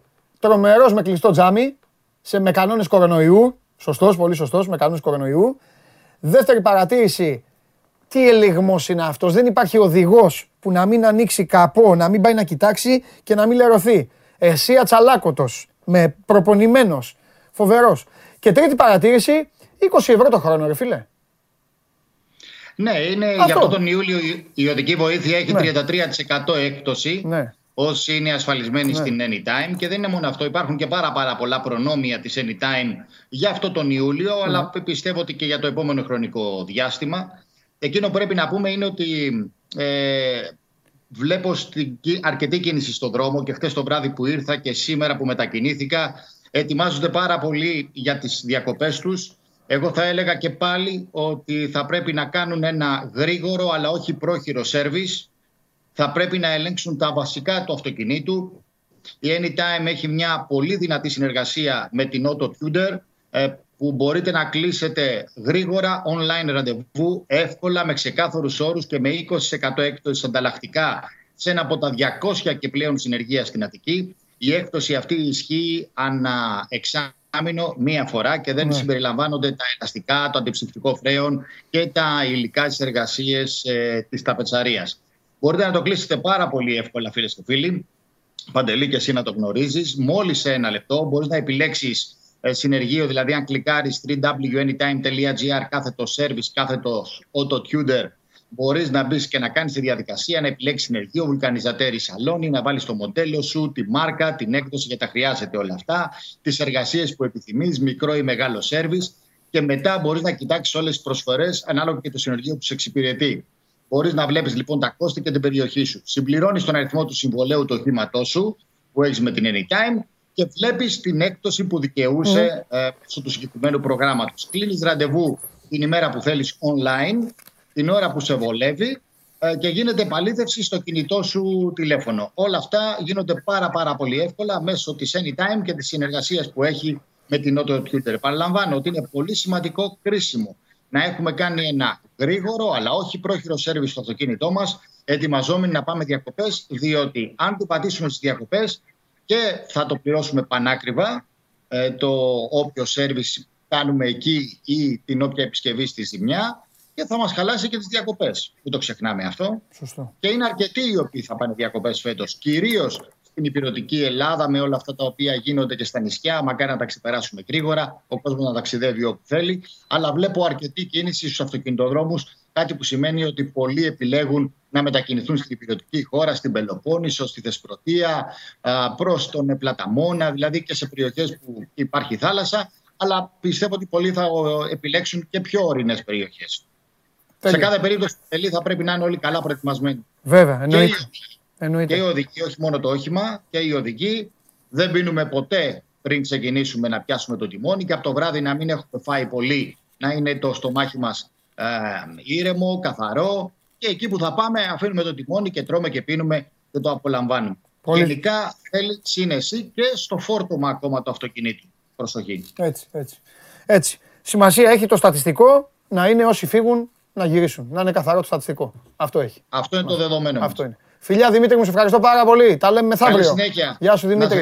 Δημήτρης Μπαλής, φοβερός ο ένας και μοναδικός για την οδική ασφάλεια και για όλα όσα πρέπει να γνωρίζετε το διάστημα στο οποίο ετοιμαζόμαστε όλοι να ταξιδέψουμε, να πάρουμε σβάρνα την Ελλάδα και να ξεκουραστούμε λίγο. Τέλος πάντων, αυτό είναι το μεγαλύτερο ψέμα. Διακοπές ξεκουράζεσαι. Χειρότερα είναι. Αφού τα διαλύουμε όλα. Αυτό δεν κάνουμε, αυτό κάνουμε. Λοιπόν, αυτό. Πάμε όμως να δούμε τώρα τι γίνεται στον Ολυμπιακό. Γιατί ο Ολυμπιακός έχει διάφορα θεματάκια και εδώ θα τα συζητήσουμε. Πάμε.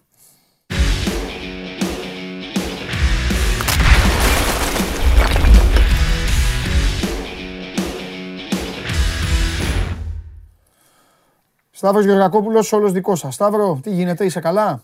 Καλή εβδομάδα, είμαι καλά. Επίσης, ωραία. Μία ερώτηση έχω να σου κάνω. Εντεκάδα θα βγει? Θα βγει, ότι θα βγει, θα βγει. Το θέμα είναι ποιους θα περιλαμβάνει, φίλε. Γιατί έχουν μαζευτεί διάφορα προβλήματα, είναι αλήθεια. Όπως γίνεται σε αυτές τις περιπτώσεις, το να φέρνει το άλλο. Έλα να τα πάρουμε με τη σειρά, άντε να ξεκινήσουμε τα προβλήματα. Ναι. Εντάξει, είναι γνωστό από το προηγούμενο παιχνίδι ότι ο Ελαραμπή έμεινε εκτός λόγω COVID. Ωραία. Ότι ο Σοκράτης είναι κλινήρης και αυτός και υποπαρακολούθηση επειδή είναι σε επαφή. Κάτσε όμως ρε φίλε, έχει περάσει μια εβδομάδα. Είναι εντάξει. Εννοώ. Άλλο άμα έχει... Εννοώ, έχει τις προβλεπόμενες ημέρες της καραντίνας. Ναι. Εντάξει, πάμε. Λοιπόν, για να δώσουμε την τελευταία είδηση, να το πιάσουμε από εκεί, ναι. Είναι ότι ο Πέδρο Μαρτίνς περιμένει αύριο την προπόνηση προκειμένου να δει σε ποιους μπορεί να υπολογίζει για το παιχνίδι της Τετάρτης και σε ποιους δεν μπορεί να υπολογίζει. Ωραία, οπότε... Μιλάω για το θέμα του COVID. Φανταστικά. Οπότε αύριο, ξέρω εγώ το απόγευμα... 12 η ώρα. Α, εδώ υπάρχει η προγραμματισμένη συνέντευξη τύπου στο Γιώργος Καραϊσκάκης, στην οποία θα μιλήσει ο προπονητής. Α, ωραία. Θα κάνουμε και, θα κάνουμε και σύνδεση, κύριε Περπερίδη. Ναι, πάμε. Το τσάρτερ θα φύγει στις 2.30. Ναι. Και δεν είναι τυχαία η ώρα που επιλέχθηκε.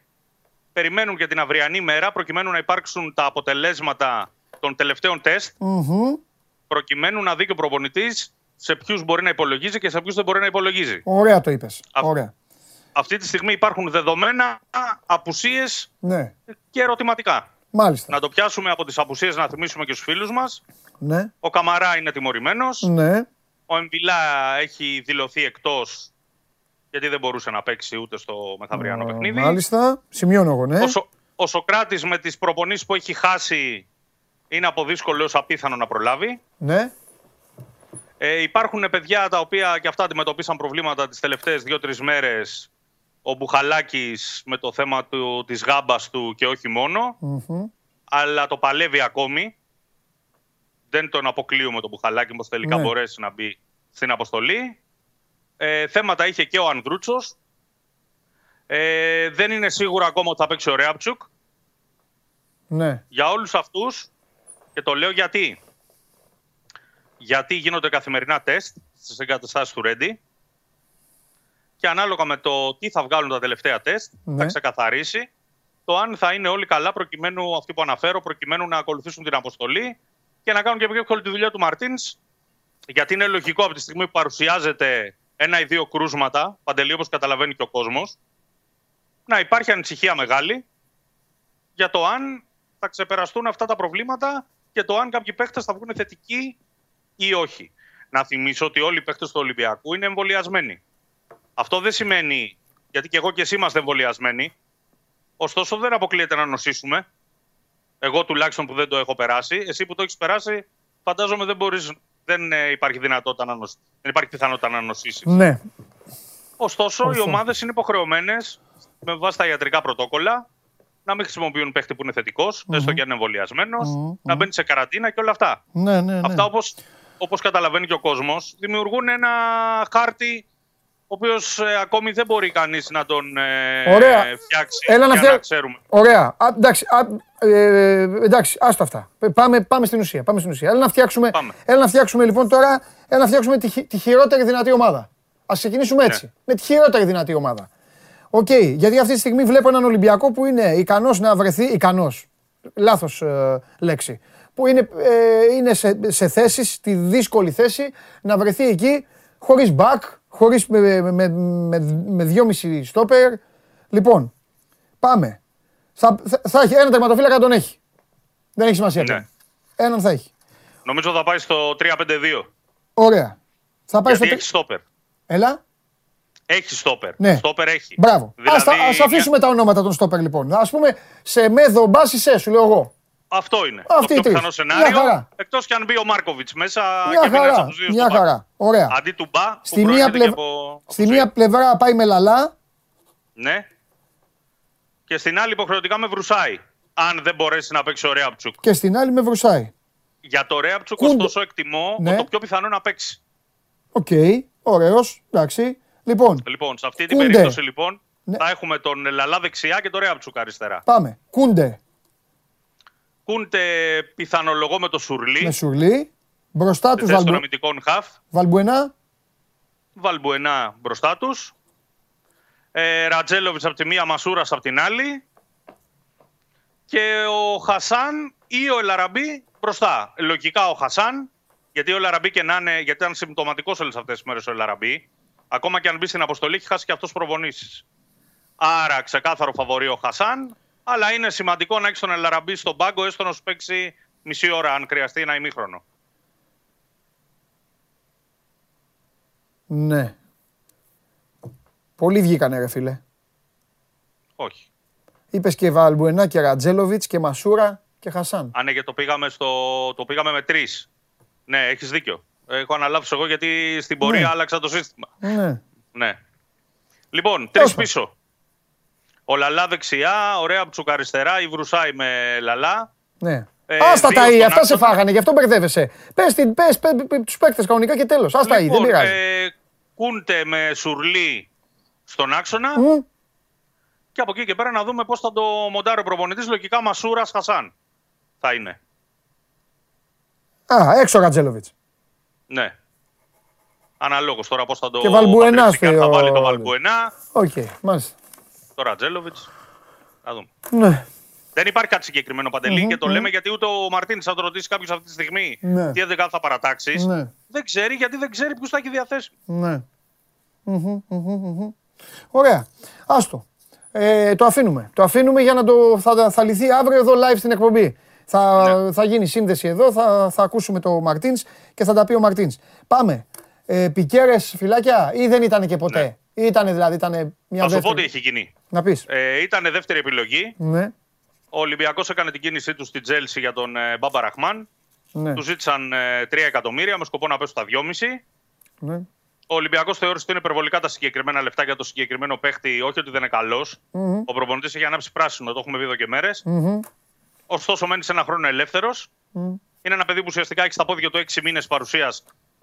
Και αυτές με την ομάδα του ΠΑΟΚ, γιατί προερχόταν από τραυματισμό. Θεώρησαν λοιπόν ότι τα 2,5-3 εκατομμύρια είναι υπερβολικό ποσό για να το δώσουν και να πάρουν το συγκεκριμένο ποδοσφαιριστή. Ωστόσο, λόγω και των προβλημάτων των τελευταίων ημερών, ο Μαρτίνης αποφάσισε ότι αυτό το θέμα πρέπει να το τρέξει.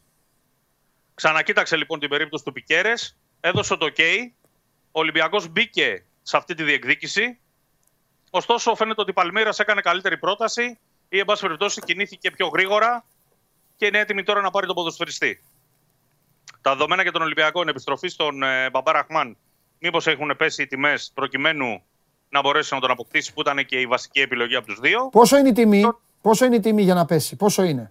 2,5 με 3. 2,5 με 3 ζητάει η Chelsea, ναι, για αυτό τον παίκτη. Και αν ο Ολυμπιακός δώσει τα 2,5 εκατομμύρια και του πει Chelsea πάρτον, τον παίρνει δικό του. Ναι, τον παίρνει δικό του. Okay. Ωστόσο, σε αυτή την ιστορία, Παντελή, έχουν πέσει στο τραπέζι και διάφορα άλλα σενάρια. Δηλαδή, δανεισμός, παρότι μένει ελεύθερος ένα χρόνο παίκτης. Δηλαδή, τον δανειζόμαστε, τον πληρώνουμε εμείς φέτος, θα δίνουμε και εσάς ένα ποσό ως ενίκιο και του χρόνου του κάνουμε εμείς καινούριο συμβόλαιο του παίκτη. Έχουν πέσει και τέτοιες εναλλακτικές στο τραπέζι. Ωστόσο, μέχρι τώρα τα ποσά θεωρούν στον Ολυμπιακό ότι είναι ψηλά για τη συγκεκριμένη περίπτωση, γι' αυτό και κοίταξαν και τον Πικέρες και θα κοιτάξουν και αν προκύψει κάτι άλλο. Ναι. Ρε παιδί μου, ξέρεις τι με ενοχλεί μόνο? Ότι τελειώνει ο Ιούλιος, εγώ μετά με το εξτρέμ καταλαβαίνω. Το λέγαμε και με τον Μπαρπερίδη προηγουμένως. Είναι αριστερό μπακ, αριστερό. Κατάλαβες. Πάρ' το αριστερό μπακ. Είναι άλλο το εξτρέμ. Εξτρέμ εγώ είμαι full. Ναι. Το χρόνο σύμμαχο, ναι. Δεν ξέρεις ποτέ. Ωραία. Γιατί ο εξτρέμ πατάει περιοχή, θα βάλει γκολ. Ξέρεις, μπορεί να σου αλλάξει τη δεδομένα, να σου κάνει. Τώρα εντάξει, είναι αριστερό μπακ, είναι πάρ' το, ναι, πάρ' το αριστερό μπακ. Δεν θα πω εγώ. Να το κουβεντιάσουμε λίγο αν θες αυτό. Ναι, δεν θα πω εγώ. Εγώ πιστεύω ότι ο Μπάμπα είναι ο παίκτης που πρέπει να πάρει ο Ολυμπιακός. Ναι. Δεν θα πω όμως εγώ. Να το ίδιο πιστεύει και ο Μαρτίνς. Μπράβο. Δεν θα πω εγώ όμως, κόψε το λαιμό σου, δώσε τα 3 εκατομμύρια. Τα 2,5. Όχι, γιατί είναι θέμα πόσο κοστολογεί κάθε ομάδα. Α, γεια σου. Και κάθε παίκτη. Μπράβο. Είναι θέμα πολιτικής. Και πολιτική στην πολιτική της κάθε ομάδας εμείς δεν θα κάνουμε. Απ' την άλλη βέβαια ούτε λιβανίζουμε, ούτε έχει σπάτουλες, ούτε έχει πράγματα και αυτά αλλού. Ωραία. Που σημαίνει ότι πάρτο το αριστερό μπακ, τελείωσε το, βάλτα κάτω και σε μέσα σε μια εβδομάδα πάρτο το μπακ για το καλό σου, βλέπεις εδώ τι γίνεται. Τώρα κινδυνεύει η ομάδα να πάει χωρίς να παίξει τέτοιο μάτς πρόκρισης, γιατί θα τα έχει αυτά. Δυστυχώς η κολοπανδημία θα τα φέρει αυτά σε όλες τις ομάδες, Σταύρο. Καταλάβετε, τώρα τον Ολυμπιακό τον έχει κοπανίσει, αλίπητα. Ναι. Εντάξει. Γιατί μπορεί να χρειαστεί και ένα λάθος όταν μιλάμε για μια μικρή κοινωνία 40-50 ανθρώπων. Ένας μπορεί να κάνει ένα λάθος και να πάρει στο λαιμό του άλλους 10. Αυτό. Αλλά εγώ θέλω να πω κάτι άλλο. Αυτή τη στιγμή ο Ολυμπιακός έδωσε πέρυσι το Γενάρη 2,5 εκατομμύρια να πάρει το Ρεάπτσουκ. Ναι. Εάν δώσει άλλα 2,5 να πάρει και τον Μπάμπα Ραχμάν, θα έχει δύο αριστερά μπακ τα οποία τα έχει πληρώσει ένα τάλιρο. Ωραία, έχει γίνει λάθος τη μία μεταγραφή. Τι να κάνουμε? Έγινε λάθος. Ναι. Δεν πειράζει. Έτσι είναι. Οι μεγάλες ομάδες κάνουν και λάθη, ρε αδερφέ. Τι να κάνουμε? Και στην τελική είναι παίκτης ο οποίος είναι για ρόστερ, το ξαναείπα, απλά δεν είναι για βασικός. Εντάξει. Ποιανού ήταν ο Ρεάπτσουκ, του προπονητή? Ποιανού ήταν επιλογή? Κανενός. Ναι, ήταν και του προπονητή και του σκάουτινγκ γενικά, αλλά δεν ήταν το. Και τώρα λέει ο προπονητής δεν μου κάνει τελικά, θέλω τον Μπάμπα. Ωραία, εντάξει. Ναι. Του έχεις εμπιστοσύνη του προπονητή, πάρτονα. Τι να κάνουμε? Χρεώνονται, έτσι είναι, λάθη κάνουν όλοι. Αυτό γίνεται στις ομάδες αυτές. Παντελή, ένα θέμα στην ιστορία του Μπάμπα. Ναι. Έχει να κάνει και με τα δικά του λεφτά. Γιατί η Chelsea, ξέρεις, δεν δίνει καραμέλες. Μπορεί ο Μπάμπα εκεί να παίρνει και κανένα εκατομμύριο, μπορεί και παραπάνω. Ναι. Άρα είναι και αυτό ένα κομμάτι διαπραγμάτευσης που δεν είναι εύκολο όταν μιλάμε για παίκτη που παίζει στην Αγγλία, διεθνή και ανήκει στην Chelsea. Ναι, αλλά γι' αυτό όμως όταν θα την κάνεις και τη μεταγραφή δική σου είναι και μαγιά. Αυτά είναι σαν το νόμισμα, Σταύρο. Εδώ είναι οι δυσκολίες. Εδώ είναι η μαγιά όμως όταν τον πάρεις στον παίκτη. Γιατί εγώ σου λέω κάτι, άμα καθυστερεί και ο Μπάμπα πάει στην τύχη τώρα, η Brighton και της λέει της Chelsea, δώσ' τον με μένα. Τον θέλω εγώ, έπαθε ένα τράβηγμα το αριστερό μου μπακ, έτσι κάνουν οι παίκτες. Θα χτυπήσει αύριο μεθαύριο ένας παίκτης, θα τον πάει, έτσι είναι. Εδώ οι μεταγραφές, εσύ το ξέρεις πολύ καλά, γιατί είσαι πολύ έμπειρος από άλλα καλοκαίρια, παλαιότερα, όχι αυτά τα καλοκαίρια τώρα με τα social, από καλοκαίρια με πολέμους. Ξέρεις ότι οι μεταγραφές έτσι είναι. Σήμερα μιλάμε, το απόγευμα σε μια γωνία της Ευρώπης θα γίνει ένα φιλικό, θα γυρίσει ένα πόδι, διάστρεμα, πάει ο Μπάμπα, έφυγε. Έχει φύγει και ο Πικέρες. Μετά ποιος, άλλος. Εδώ να σου πω μετά, ότι στο θέμα του Πικέρες υπήρχαν άνθρωποι που θεωρούσαν τη δουλειά δεμένη. Ναι. Αλλά επιβεβαιώθηκε ο κανόνας ότι όταν πάει μια ομάδα σαν τον Ολυμπιακό να ψωνίσει από Λατινική Αμερική, που δεν είναι μια αγορά που ξέρει τόσο καλά και είναι μια αγορά που ξεφυτρώνουν οι μάνατζερ ναι. και οι μεσάζοντες ναι. σαν τα μανιτάρια, mm-hmm. ότι ποτέ δεν μπορείς να είσαι σίγουρος. Ναι. Και μεταξύ μας, Παντελή, εμείς το είχαμε πει, ναι. Ότι οι παίχτες που έχει φέρει μέχρι τώρα ο Ολυμπιακός από τη Λατινική Αμερική ναι. δεν έπιασαν. Όχι, δεν έχουν πιάσει. Τα τελευταία χρόνια η στατιστική είναι. Αυτό δείχνει. Τέλος πάντων. Και έχουν πιάσει άλλοι παίκτες, τους οποίους δεν το περίμενες. Ερχόταν ο Ελαραμπή από την Αραβία και λέγανε έλα μωρέ τον ξοφλημένο τον Ελαραμπή. Και τώρα όλοι λένε. Πού να παίξει ο Ελαραμπή, ο Φωνιάς και αυτά. Τέλος πάντων, εντάξει, μην το κουράσουμε άλλο. Εμένα η γνώμη μου δεν αλλάζει. Τον Μπάμπα πρέπει να τον πάρει ο Ολυμπιακός χθες. Αλλά οκ, μέχρι εκεί. Τα υπόλοιπα υπάρχουν και άνθρωποι που γι' αυτό είναι, γι' αυτό πληρώνονται για να τα φέρουν σε πέρας. Πάμε στην άλλη ιστορία τώρα με τον πλάγιο μπροστά. Εκεί τι γίνεται. Λοιπόν, καταρχήν να σου πω ότι ενδεχομένως από την Τετάρτη και μετά κάποια πράγματα να τρέξουν πιο γρήγορα. Mm. Μόλις ξεκαθαρίσει δηλαδή ότι ο Ολυμπιακός κάνει το επόμενο βήμα, mm. κάποια πραγματάκια μπορεί να τακτοποιηθούν πιο γρήγορα, ενδεχομένως και με κάποια ποσά παραπάνω. Mm. Αλλά οι ομάδες, όπως έχουμε πει από την πρώτη μέρα, πάντα στον προγραμματισμό βάζουν το τι έσοδα θα έχουν από την Ευρώπη. Mm. Και ο Ολυμπιακός αυτό το έργο το ξέρει πολύ καλά. Mm. Λοιπόν, θέλω να πω δηλαδή εδώ που έχει κολλήσει τώρα του Μπάμπα. Αν την Πέμπτη ξέρουμε ότι ο Ολυμπιακός προχωράει στην Ευρώπη, μπορεί ο Ολυμπιακός να επιστρέψει μια καλύτερη πρόταση, πιο βελτιωμένη και να τον πάρει τον παίχτη με συνοπτικές διαδικασίες. Δηλαδή, αν αποκλειστεί και πάει στο Europa, θες να πεις ότι θα αλλάξει η. Θέλω να πω ότι σίγουρα δεν θα είναι τα διαθέσιμα λεφτά ίδια ναι. για μεταγραφές mm. με το αν περάσει το Champions League. Mm. Αυτό είναι ρεαλιστική προσέγγιση. Ναι, ναι, ναι, ναι. Δεν είναι κάτι διαφορετικό. Καταλαβαίνω τι λες. Ναι. Ωραία. Για πες, πλάγια. Λοιπόν, για το πλάγιο θέμα. Ουσιαστικά και έχουμε μια ανακύκλωση 4-5 ονομάτων που δεν θεωρώ ότι είναι τυχαίο. Ο Ολυμπιακός έχει μια λίστα με 4-5 ονόματα. Ο Νιεκούρου, Ενκουντού, Ρόνι Λόπες, Μάρκους Έντουαρτς και Φεγκουλή, το οποίο το ξαναβάζουν στο παιχνίδι τώρα οι Τούρκοι. Είναι 5 παίχτες που έχουν καλό πακέτο. Ναι. Και ο Ολυμπιακός κάνει επαφές με όλους αυτούς. Προκειμένου να κάτσει αυτός που θεωρείται η πιο καλή περίπτωση, η πιο συμβατή περίπτωση, για να έρθει. Όλες αυτές οι περιπτώσεις έχουν δυσκολίες. Για τον Νιακούρο, ας πούμε, που οι Τούρκοι ανακάλυψαν, ή μάλλον μετέδωσαν, για να το πω και σωστά, ναι. ότι ο Ολυμπιακός κινήθηκε προς τη Μονακό. Και η Μονακό τον δίνει τον παίχτη. Τον θέλει. Έχει κάνει πρόταση ο Ολυμπιακός, δηλαδή. Ο Ολυμπιακός έχει κάνει μια κρούση. Α. Ότι μας τον δίνετε και αν ναι, με πόσα λεφτά. Και λένε ναι, σας τον δίνουμε με τόσα. Okay. Ο Ολυμπιακός δεν μπορεί να κάνει ακόμα πρόταση, τουλάχιστον επίσημη, προφορική μπορεί να κάνει, γιατί ο Νιεκούρου μέχρι χθες έλεγε: εγώ θέλω να μείνω στην Τουρκία. Ναι. Και ξέρεις πάρα πολύ καλά, Παντελή, ναι. γιατί δεν παίζει ρόλο το άθλημα, ναι. ότι όταν ένας παίχτης δεν πολυψύνεται να πάει σε μια ομάδα και σε μια χώρα, ναι. καλύτερα να πας σε κάτι άλλο. Ναι, καλά, εννοείται. Και μην κιόλας γίνεσαι και ρεζίλ τζάμπα, δε, ότι ασχολείσαι. Ναι.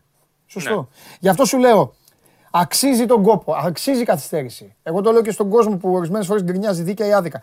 Για αυτή τη θέση πρέπει να έχεις και τον χρόνο σύμμαχο. Είναι τελείως διαφορετικές, δηλαδή, κατάλαβες, η κάθε θέση ναι.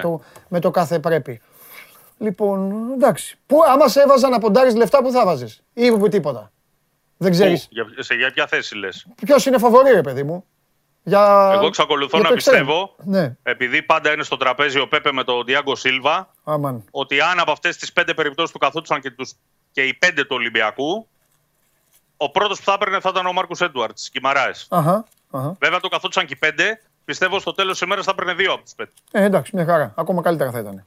Και πράγμα το οποίο μπορεί να συμβεί και περί τα τέλη του Αυγούστου, με εξασφαλισμένη την πρόκριση στους ομίλους. Ναι. Ναι.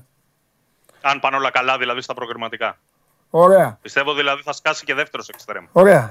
Καλός εξτρέμ. Ναι, ναι. Εγώ αυτό που περιμένω να δω είναι αν περάσει, αν θα προχωρήσει άμεσα ή θα βγεις να πεις καθίστε τώρα να δούμε τη Λουντογκόρετς ή τη Μούρα, γιατί είναι μεταξύ τους. Κοίτα να δεις.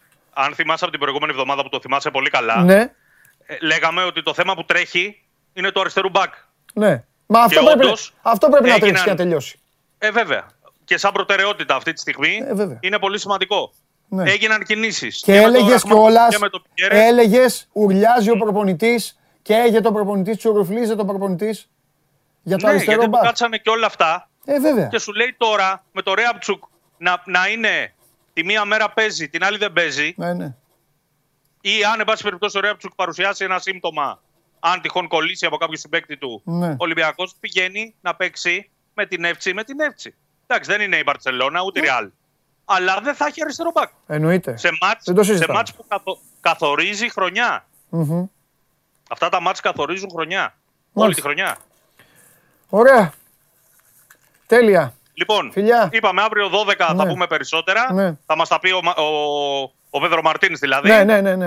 Και η αποστολή φεύγει 2.30. Mm-hmm. Τέλεια. Έγινε, Σταύρο μου. Τα λέμε αύριο. Έγινε, Παντελή. Έλα, καλή συνέχεια. Bye, φιλιά.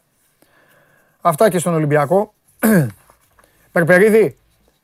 Γελάω με αυτούς που μετράνε χρόνο πόσο μιλάμε τον καθένα. Φοβερή δεν είναι. Ωραία, έξω πέφτουνε. Δεν θέλετε να δείτε τι κάνουν οι απ' έξω. Τι να κάνουμε. Μυαλό δεν βάζουνε. Ρε κουμάντο, ρε, θα μου μας κάνετε. Τι γίνεται. Μίτσο, τι έγινε. Τι σου κάνει. Ταλαιπωρείς το Ματίκα, Να σου πω. Μεγάλε. Το ξέρεις ότι ο Μαντζουράνης είναι με κορονοϊό, μετράνε τέτοιο. Μετράνε 30 λεπτά η ΑΕΚ, 18 ο Ολυμπιακός, 17 ο Παναθηναϊκός. Σήμερα δεν είπε κάτι τελευταίο, το είπες εσύ. Τι τραβάμε. Ναι. Να πήγε κάτι τελευταίο και λέει πες μου για κάτι τελευταίο. Ακούς ρε γιατί ο Μαντζουράνη ρε έχει κορονοϊό ρε. Όντως. Είναι καλά γιατί. Δεν έχει διασωληνωθεί, μα κάνει να τα καταφέρει. Γιάνναρος να φωνάζει. Τι γίνεται. Θαυμάζουμε Ντόνσιτς, Ολυμπιακό τουρνουά. Ναι. Μόνο 48. Οργίασε. Είδα το... Αμερική-Γαλλία. Το είδα, ναι. Και εγώ το είδα. Εντάξει. Δεν ήτανε το μάτς έτσι. Δηλαδή, έλεγχαν σε όλο τη διάρκεια οι Αμερικανοί και στο τέλος... Εντάξει, δεν υπήρχε κανένα αντιαθλητικό. Καμία τυκλοποδιά, δεν ήρθαν σε επαφή. Εντάξει, είχε κρυφθεί όμως. Γιατί? 3 πόντους ήταν. 4. Ήταν 4. Δεν θυμάμαι. 4. Εντάξει, είχαν τα σφυριγματάκια τους εκεί οι Γάλλοι στο τέλος. Κάνουνε πόλεμο σε Team USA, Η οποία Team USA τώρα, παιδιά... Είναι θεοί όμως. Σαν να βαριούνται. Δηλαδή, βλέπεις, στον πάγκο είναι η πιο ήσυχη ομάδα που έχω δει ποτέ. Στον πάγκο είναι όλοι έτσι πήρα μαζί. Είναι κακοφτιαγμένοι. Άκουσα, αυτές οι ομάδες τι γίνεται. Ξεκινάνε καλά. Όχι, δεν είναι κουρασμένοι. Πρέπει να παίζουν όλοι. Δεν μπορεί να υπάρχει κάποιος που δεν παίζει σε αυτούς. Και έτσι, παίζει ο Ντουράν, βάζει εκεί στην αρχή, πρέπει να βγει έξω γιατί πρέπει να παίζει κι άλλοι. Ναι, στην αρχή του αγώνα έβαλε, μετά τον βγάλαν έξω, έκανε και τα φάουλ. Μετά έχεις ο Λίλαρτ. Ο Λίλαρτ θα παίζει μόνος του. 50, ναι. Ο Λίλαρτ θα είχε... Αν είχε φωνάξει το Λίλαρτ με 10 κολεγιόπαιδα, καλά... Λίλαρτ και Ντουράντ. Θα έπαιρνε το χρυσό. Δεν φτιάχνουν καλές ομάδες γιατί πρέπει να παίζουν όλοι. Holiday, τέτοιο. Άκουσα, διάβασα και για τις άμυνες που παίξαν οι Γάλλοι. Τι άμυνες παίξαν. Τελευταία φάση χάσανε δύο μόνα τους που δεν τα χάνουν ποτέ. Ο Ντουράντ και ο Holiday. Ναι. Έχουν χάσει σε αυτή τη φάση ένα που ήταν ψηλοϊποπίεση ο Λαβίν. Που ξέρεις, ο Λαβίν, αν δεις τους αγώνες του NBA, αυτά είναι τα εύκολα. Δεν σουτάρει πιο εύκολα τρίποντα από αυτά. Μετά μόνο στον Τουράν και μόνο στον Χόλιντε. Εντάξει. Απλά οι τύποι αυτοί, επειδή πρέπει να παίζουν όλοι, γίνεται αυτό το πράγμα. Χάνουν το ρυθμό, δεν βρίσκουν ποτέ ρυθμό. Και βλέπεις τώρα ακόμα και ο. Πώς λέγεται τώρα, Φουρνιέ. Ο Φουρνιέ, ο οποίος δεν έχει παίξει πολλές ώρες καλά έτσι με τη Γαλλία, τους έκανε ό,τι ήθελε. Ο οποίος στο NBA δεν βρίσκεται σε καλή κατάσταση εδώ και κάνα 2 χρόνια. Τέλος πάντων, ο Ντόνσιτς είναι που έκλεψε την παράσταση. Οι Ιταλοί. Ιταλοί, πώς τους βλέπεις. Παίζουν με ψυχή. Με κεκτημένη ταχύτητα. Τι ξέρεις τι. Δεν παίζουν το νουτ. Δηλαδή παίζουν παίχτες που είναι του Ιταλικού πρωταθλήματος. Παράθυρα. Παράθυρα, μπράβο. Ασπρούλιας, παράθυρα κλπ. Πανηγυρίζει για τα παράθυρα. Μπήκε, ας πούμε, playmaker στο τέλος, βγάλαν το Μάνιον και βάλαν τον άλλον, το συμβατικό εκεί για να κρατήσουν τη διαφορά. Και πήγε ο Μέλι, έκανε τα μαγικά του. Παίζει μπάσκετ και 80 Ιταλία, 90. Έχει, του προπονητή του. Έχει. Και ξύλο και μυαλό και τέτοιο. Ρωμαίο Σακέτη μπάσκετμπολ. Ωραίο το Ολυμπιακό τουρνουά, πολύ ωραίο, μου αρέσει. Κακές οι ώρες. Αν βλέπαμε 2 ματσάκια τώρα, ένα απόγευμα, ένα βράδυ, ευχαριστιόμασταν. Μας έχουν διαλύσει αυτές οι αγορές, όπως και στην Κίνα που πήγαμε στο παγκόσμιο. Περιμένουμε να δούμε Ολυμπιακούς αγώνες, να τους ευχαριστηθούμε, να είμαστε καλά σε 3 χρόνια. Πού είναι τώρα, Παρίσι. Μετά θα τους πάνε και στην Αυστραλία το 32, το 28 που έχουμε. Ξέρω εγώ.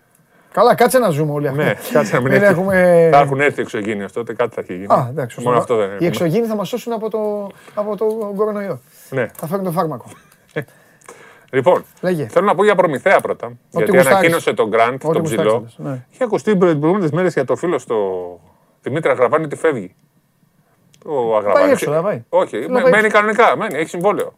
Κανονικά στο. Τους πάει πρόταση. Αλλά δεν είναι. Λέγανε ότι τον διώχνει ο Προμηθέας. Όχι. Ο Προμηθέας τον κρατάει κανονικά. Το Γιάννη Αγραβάνη άφησε και πήγε στον Ηρακλή. Ο Δημήτρης Αγραβάνης και με τον Grant κάνουν ένα δίδυμο πολύ καλό ψηλών για τον Προμηθέα που ενισχύεται. Θέλει διάφορους παίκτες. Πάει να πάρει και τον Γκίκα. Κοιτάζει την αγορά γιατί θέλει να είναι δυνατός και στην Ευρώπη και γιατί θα παίξει στο EuroCup. Μια και είπαμε Ευρώπη, η ομάδα της γειτονιάς σου.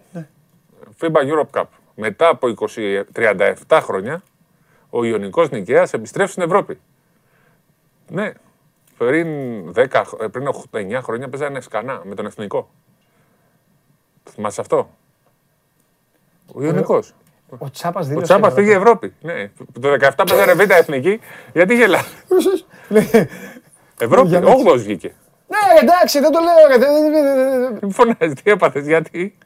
Μα δεν το περίμενα να το ακούσω. Ούτε το είχα διαβάσει. Τώρα έγινε πριν λίγο. Ανακοινώθηκε. Αυτό είναι η είδηση της ημέρας. Κανονικά. Περίμενε. Στον Πλάτωνα θα παίζει. Ναι, αλλά ο Πλάτωνας έχει ανακοινιστεί, έχεις πάει. Όχι, εγώ να πάω. Έχει γίνει κανονικό γήπεδο ο Πλάτωνας. Με τα καρεκλάκια του, με το χώρο του. Και ο Ιβανόφιο είναι καλύτερο, νομίζεις? Όχι, αλλά γιατί το συγκρίνεις. Όχι, εννοώ επειδή έπαιξε ο Ηρακλής στο FIBA Europe Cup, γι' αυτό. Τι λες τώρα? Είναι γηπεδάρα το. Πώς το λένε, ο Πλάτωνας τώρα. Και θα παίξει εκεί, Γιώργο. Χωράει και 2.000 κόσμο. Από 17. Θα πάρει και κανένα παίκτη. Ναι. Θα πάρει. Θέλει και παίκτη. Έχασε και το Χουγκάζ. Όχι, θα παίξει ένα χρόνο ακόμα Χουγκάζ. Α, έμεινε. Ναι. Α, εγώ νομίζω ότι τον πήρε ο Παναθηναϊκός. Για 4 χρόνια, αλλά ένα χρόνο δανεικός. Και 150.000 και δανεικός ένα χρόνο. Οκ. Εντάξει, άλλο συμφωνία. Καλά, καλό deal. Αλλά φαντάσου έπαιζε εθνικός Ιωνικός πριν τη σεζόν 12-13, αν δεν κάνω λάθος, ή 11-12. Ναι. Για την άνοδο στην γάμα εθνική. Το θυμάσαι το μάτι? Πώς δεν θυμάμαι. Τι λες τώρα, ρε φίλε? Μπράβο. Και πήγαν Ευρώπη. Σου λέω το 17 παίζανε στη Β' Εθνική. Και γήπεδο φτιάξανε και Ευρώπη πήγανε, έχουν πρόγραμμα. Ναι. Λοιπόν. Ο Ηρακλής αν θα μπει στα τέτοια. Ναι, ο Τσάπας έχει κάνει πολύ καλή δουλειά σε αυτό το κομμάτι. Έτσι. Εντάξει, αυτός τους αναγέννησε. Είχε πάρει το φάρο, μετά πήγε στον Ιωνικό. Ναι. Λοιπόν, είπαμε για Προμηθέα, είπαμε για Ιωνικό. Τώρα ο κόσμος θέλει Παναθηναϊκό και Ολυμπιακό. Παναθηναϊκός και Ολυμπιακός όμως, παιδιά, θα περιμένουν. Όπως έχουμε πει, δεν έχει τώρα ειδήσεις για τους 50 παίκτες που λέει ο Γεωργακόπουλος, που το λέει και απόλυτα το ρεπορτάζ. Λέει από εδώ, λέει από εκεί. Μόνο που δεν είπε κάτι τελευταίο σήμερα. Ο Έντουαρτς, πιστεύω θα έρθει ο Έντουαρτς. Αφού είπε ο Σταύρος θα έρθει ο Έντουαρτς, ο Έντουαρτς. Κάνεις πόλεμο, Σταύρο Γεωργακόπουλο. Εγώ όχι, τον αποθεώνω. Κάνεις πόλεμο, έλα. Τον αποθεώνω. Και αύριο έχει και. Θα τον βάλουμε σε κάραξη, έλα. Όχι, τον αποθεώνω, σου λέω. Αφού είπε Έντουαρτ. Και θα πάρει και δεύτερο παίχτη, αν είναι. Ποιον θα πάρει όμως δεν ξέρω. Τι δεύτερο, είπε, θα πάρει 5 παίχτες. Από τους 5 μπορεί να πάρει 2, δεν ξέρω. Αν πούνε ναι και οι 5. Αν πούνε ναι και οι 5, θα πάρει 2, είπε. Και όλοι για extreme ήταν αυτοί που λέγαμε. Αριστερό μπακ έχει πάρει, παίζει ακόμα ο. Πώς το λένε? Λόπεζ Έντουαρτς, Φεγγουλί, Εγκουντού, Ονιεκούρο. Εντάξει, δεν μπορώ να του θυμάμαι αυτούς. Μολδαβό Τσιμίκας είναι ο Ρεάπτσουκ. Ντροπή. Έτσι τον είχε γράψει. Α, ναι, αυτά του τα έχω πει να μην τα κάνει. Άμα σου πω, εγώ του τα λέω. Η Μπαγάσα τον Μπέπε. Τον Τιάγκο Σίλβα κάτι άλλο, του τα έχω πει. Ο οποίος ο κανονικός Τσιμίκας έπαιξε 12-11. Καλός ήταν. Το είδες? Το είδες. Είμαι μέλος. Για να δούμε τον Γεωργακόπουλο. LFC TV. Α, τα δείχνει. Για τα μέλη. 1-0 με το ζόρι κερδίσατε. Με αυτόν γκολ στο 93. Τη Μάιντς, την ομάδα του Κλοπ. Έφερε εκεί την αγαπημένη του ομάδα να παίξουμε. Α, από τη Μάιντς ήταν, δεν ήταν Ντόρτμουντ. Μάιντς, όχι. Μάιντς. Παίκτης στη Μάιντς και προπονητής στη Μάιντς. Πάρε το βιβλίο. Στην Ντόρτμουντ ήταν μετά. Πάρε το βιβλίο να διαβάσεις. Θα το πάρω. Πού είναι η φωτογραφία, συγγνώμη. Πάντα εδώ. Κλοπ εδώ που δεν ήξερα ακριβώς το βιογραφικό του. Είσαι ήρεμος σήμερα, μιλάς ωραία. Ναι, δεν έχουμε. Ο Λέανδρος λέει και μια εμπάθεια ο Παντελής με το Ρεάπτσουκ. Ναι, ρε, μου είχε φάει το φαΐ. Κάταγα το φαΐ και είχα εμπάθεια. Δεν βλέπεις ότι δεν πάω πέρα σταματημένο. Έχω εμπάθεια. Εγώ έχω πει ο αγαπημένος μου του αριστερό μπακ. Είναι άλλος, ο οποίος Ολυμπιακός για κάποιο λόγο δεν τον εκτιμά εδώ και πάρα πολλά χρόνια. Κούτρης. Κούτρης παίζει Γερμανία. Ναι, ο Κούτρης εντωμεταξύ είναι 26 χρονών και τον έχουμε για Παλέμαχο. Όχι, γιατί δεν παίζει τον Ολυμπιακό. Υπάρχει καλύτερο, δηλαδή είναι καλύτερος ο Ρεάμ, συγγνώμη τώρα. Όχι, παιχτάρα είναι ο Κούτσιας. Γελάει ο Λέανδρος, ο φίλος μου. Λοιπόν, τίποτα άλλο έχουμε, αφηγούμε. Δεν πέφτει ποτέ ο Κούτσιας. Δεν έχει, όχι. Δεν έχει τίποτα. Υπόσχομαι ότι από αύριο θα έχουμε περισσότερα. Για το Χέιζ του Παναθηναϊκού που έχει γραφτεί, έπαιξε καλά εκεί στο... Άφησε καλές εντυπώσεις εκεί στο NBA, δεν ξέρω κατά πόσο. Είναι μια περίπτωση το για τον Παναθηναϊκό στο 4-3 που έχουμε πει ότι ψάχνει παίχτη εκεί, ή στο 4-3 ή στο 4-5. Για τον Ολυμπιακό θα περιμένουμε, όταν έρθει η στιγμή θα πούμε περισσότερα. Λοιπόν, έλα, φιλιά. Έγινε. Γεια σας. Μεγάλε, αύριο με θέματα σε περιμένουμε. Ναι. Κάτσε να έρθει ο Κουβάς τώρα. Φεύγει ο Σπυράρας, έρχεται ο Κουβάς. Ωραία Δευτέρα, όπως βαρετή Δευτέρα. Καβαλιαρά, το αύριο θέλω δώρο, γιορτάζω. Πότε είναι? Αύριο. Σου φέρω γλυκό. Άγιος Παντελεήμονας. Βοήθειά μας. Κουτσί στραβή στον Άγιο Παντελεήμονα. Έλα Κουβά, τι τον φέρνεις μέσα ρε κακομοίρη. Μας έριξε Κουβά. Παίξαμε αυτή την Αλγερινή, θα βάλει δύο γκολ. Μα δεν τους είδες μωρέ. Έλα ρε. Πάνε και τρώνε κόκκινο στο 15. Γιώργο, θα χάσουμε το πρωτάθλημα. Θέλω να σου πω γιατί χάνεις. Κάνεις πολλή ανάλυση ρε φίλε. Ποιος κάνει? Πρέπει να μπεις μέσα παντελονάτα και να πεις Νεύτσι Ολυμπιακός, χι ημίχρονο, 2 τελικό. Γεια σας. Αυτό δεν λες. Έτοιμος είμαι.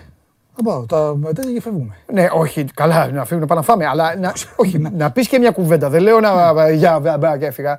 Αλλά τι, αυτοί είχαν φάει γκολ τότε, αυτοί δεν είχαν φάει γκολ τότε, και στο τέλος βούτα εκεί μέσα. Πες τώρα εδώ, σ' ακούει ο coach, θέλει να παίξει. Λοιπόν, Σουηδία. Δεν έχει και την σήμερα της προκοπής. Βάρμπεργκς και Έντεμποργκ, το πρώτο παιχνίδι. Η μία είναι 14η εντός ζώνης υποβιβασμού, με 4 μάτς χωρίς νίκη. Μάλιστα. Και η δεύτερη είναι 8η. Μάλιστα. Με στο μείον 8 από την τρίτη θέση που δίνει η Ευρώπη και με 2 μάτς λιγότερα. Ναι, καλά. Α! Τώρα που είπες αυτά τα περιτά. Τι έγινε εκείνο που σε παραξένευε? Πώς έρχεται τελικά? Κέρδισε. Η Λατσκόνα, αυτό έλεγα. Αυτή που έδωσε. Το λάθος μου ήταν ότι δεν το έδωσα ξερό άσο. 2-0.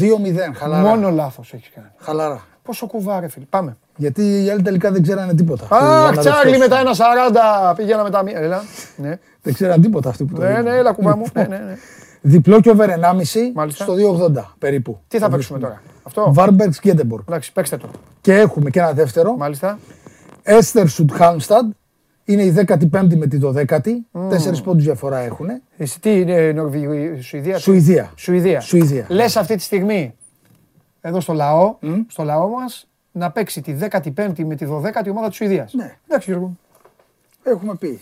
Υψηλές αποδόσεις, να περνάει η ώρα, να διασκεδάζουμε. Ναι. Λοιπόν, άσο και over 1,5, γιατί είναι πάνω από 4 απόδοση. Ναι. Και θεωρώ ότι δεν είναι τόσο μεγάλη η διαφορά των ομάδων για να δίνεται grand favori η Χάλμσταντ. Η οποία είναι, μοιάζει σε καλύτερη κατάσταση μεν, αλλά δεν είναι μεγάλες οι διαφορές των ομάδων και πρέπει να βγάλει αντίδραση η Έστερσουτ για να μην μείνει από νωρίς πολύ χαμηλά. Να βγάλει και κανένα φράγκο Κοσμάκης. Δείξε την κάρτα, ρε, σωστά. Μακάρι. Βάρμπεργκς, Γκέτεμποργκ, διπλό και over 1,5. Έστερσουτ, Χάλμσταντ, άσο και over 1,5. Είμαι γρήγορος. Συγκλονιστικός. Πάρ' τον κουβάς και φύγει. Συγκλονιστικός. Ζάχαρη, την βγάλαμε. Θέλεις και το μεγάλο τον άξι. Το μεγάλο, ναι, το μεγάλο. Έχουμε, δεν έχουμε. Όταν θα πιάσεις, πώς θα μπεις μέσα, θα ξέρεις. Τα έχουμε πει. 1,90. Άντε να σε μαζεύουμε μετά. Λοιπόν. Αυτά και για σήμερα. Να βάλω λίγο τον coach εδώ. Κάτσε ρε coach, ήσυχα. Κάτσε γιατί ούτε μεταγραφές έχεις κάνει ούτε τίποτα. Άντε, στα έχω μαζεμένα. Πήραμε τον Κονάτε, τέλος πάντων. Λοιπόν, φεύγω, μην ανησυχείτε, δεν σας ζαλίζω άλλο. Πάει και 10 σε λίγο. Πάμε να δούμε, βγάλε την κάρτα να δούμε πώς εξελίσσεται. Επαναλαμβάνω πριν την κάρτα. Επαναλαμβάνω. Έχει ξεκινήσει το Final Four για τα βίντεο των φίλων της εκπομπής. Όλο αυτό τον καιρό στέλνατε βίντεο. Η Επιτροπή προέκρινε τα 4 βίντεο τα οποία παίζουν στην αρχή της εκπομπής. Οκ. Μάλλον όχι. Βάλτε το βίντεο. Έλα, βάλτε το βίντεο. Τώρα και στο τέλος. Γιατί η ψηφοφορία συνεχίζεται όλες τις ημέρες, καθ' όλη τη διάρκεια των ημερών, όχι μόνο κατά τη διάρκεια της εκπομπής, μέχρι και την Παρασκευή. Δείτε τα βίντεο και θα δείτε αυτή τη στιγμή, μάλλον όχι. Δείξε κάρτα. Σε έχω μπερδέψει, εγώ φταίω. Δείξε κάρτα. Λοιπόν, εδώ είμαστε. Αυτή τη στιγμή. Προηγούνται Κιθάρα United, Show Must Go On, 34 κράμα τόσο. Από πολύ κοντά μάχη, πόλεμος, θάνατος, ο Κιέζα. Στο χωράφι ο γίγαντας με τις αμυγδαλιές. Προσπαθεί, κάνει την αντεπίθεσή του. Παίξ' τα βίντεο να τα δούμε. Χριστάρα στο χωράφι, ρε Χριστάρα. Πάμε.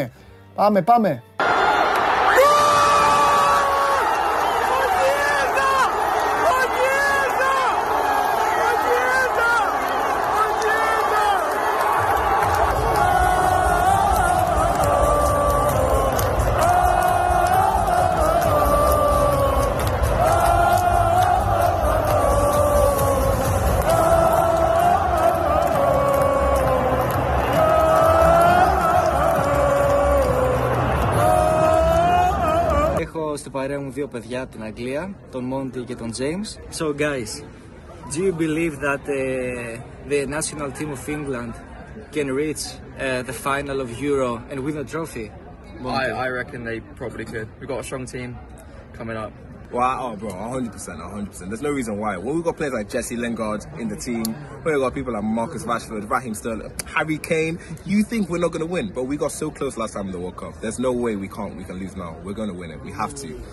If we don't, all right, if we don't win, I'll actually give away my kidney.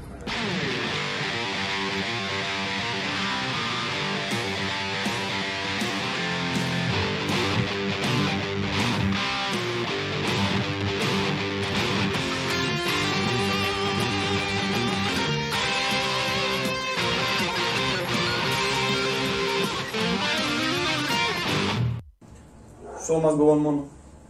Παντελή, αυτό για σένα. Μόνο για σένα το φορές. Καλησπέρα Παντελή. Κοίτα μέχρι που έχει φτάσει το Show Must Go On. Τι εμβέλεια είναι αυτή. Χαμό έχετε κάνει. Σικούριο λάρι σας. Στο χωράφι καθαρίζουμε αμυγδαλιές και ακούμε Αρναούτογλου στο τέρμα. Παλικάρι με τον ήλιο στις αμυγδαλιές εκεί. Λοιπόν, ένας από τους τέσσερις θα πάει τις διακοπές στον Άφλιο 5 ημέρες, πληρωμένα όλα, ρεζερβουάρ γεμάτο, φαγητό καθημερινά, γίνεται μάχη, τρομερός και ο Κέζα, τρομερός και ο Κέζα με την κοπέλα. Λοιπόν, και United, θες να πας και διακοπές και δείχνεις το κασκόλ, σε φτιάξω εγώ. Λοιπόν, για να δούμε, ψηφίστε παιδιά, όλη την ημέρα και αύριο και μεθαύριο μέχρι την Παρασκευή είναι το Final Four για να πάνε διακοπές από τα βίντεο που στείλατε και στέλνετε και θα συνεχίσετε να στέλνετε και στη νέα σεζόν. Φιλιά πολλά, είμαι ο Παντελής Διαμαντόπουλος, σας ευχαριστώ πολύ. Παίρνω τον coach, πάμε να συζητήσουμε για την ομάδα. Εγώ θα τρώω και θα του μιλάω, αυτός κουνάει έτσι το κεφάλι, συμφωνεί. Αύριο 12 η ώρα, μόνο Σπόρ 24, μόνο αθλητικά. Φιλιά πολλά.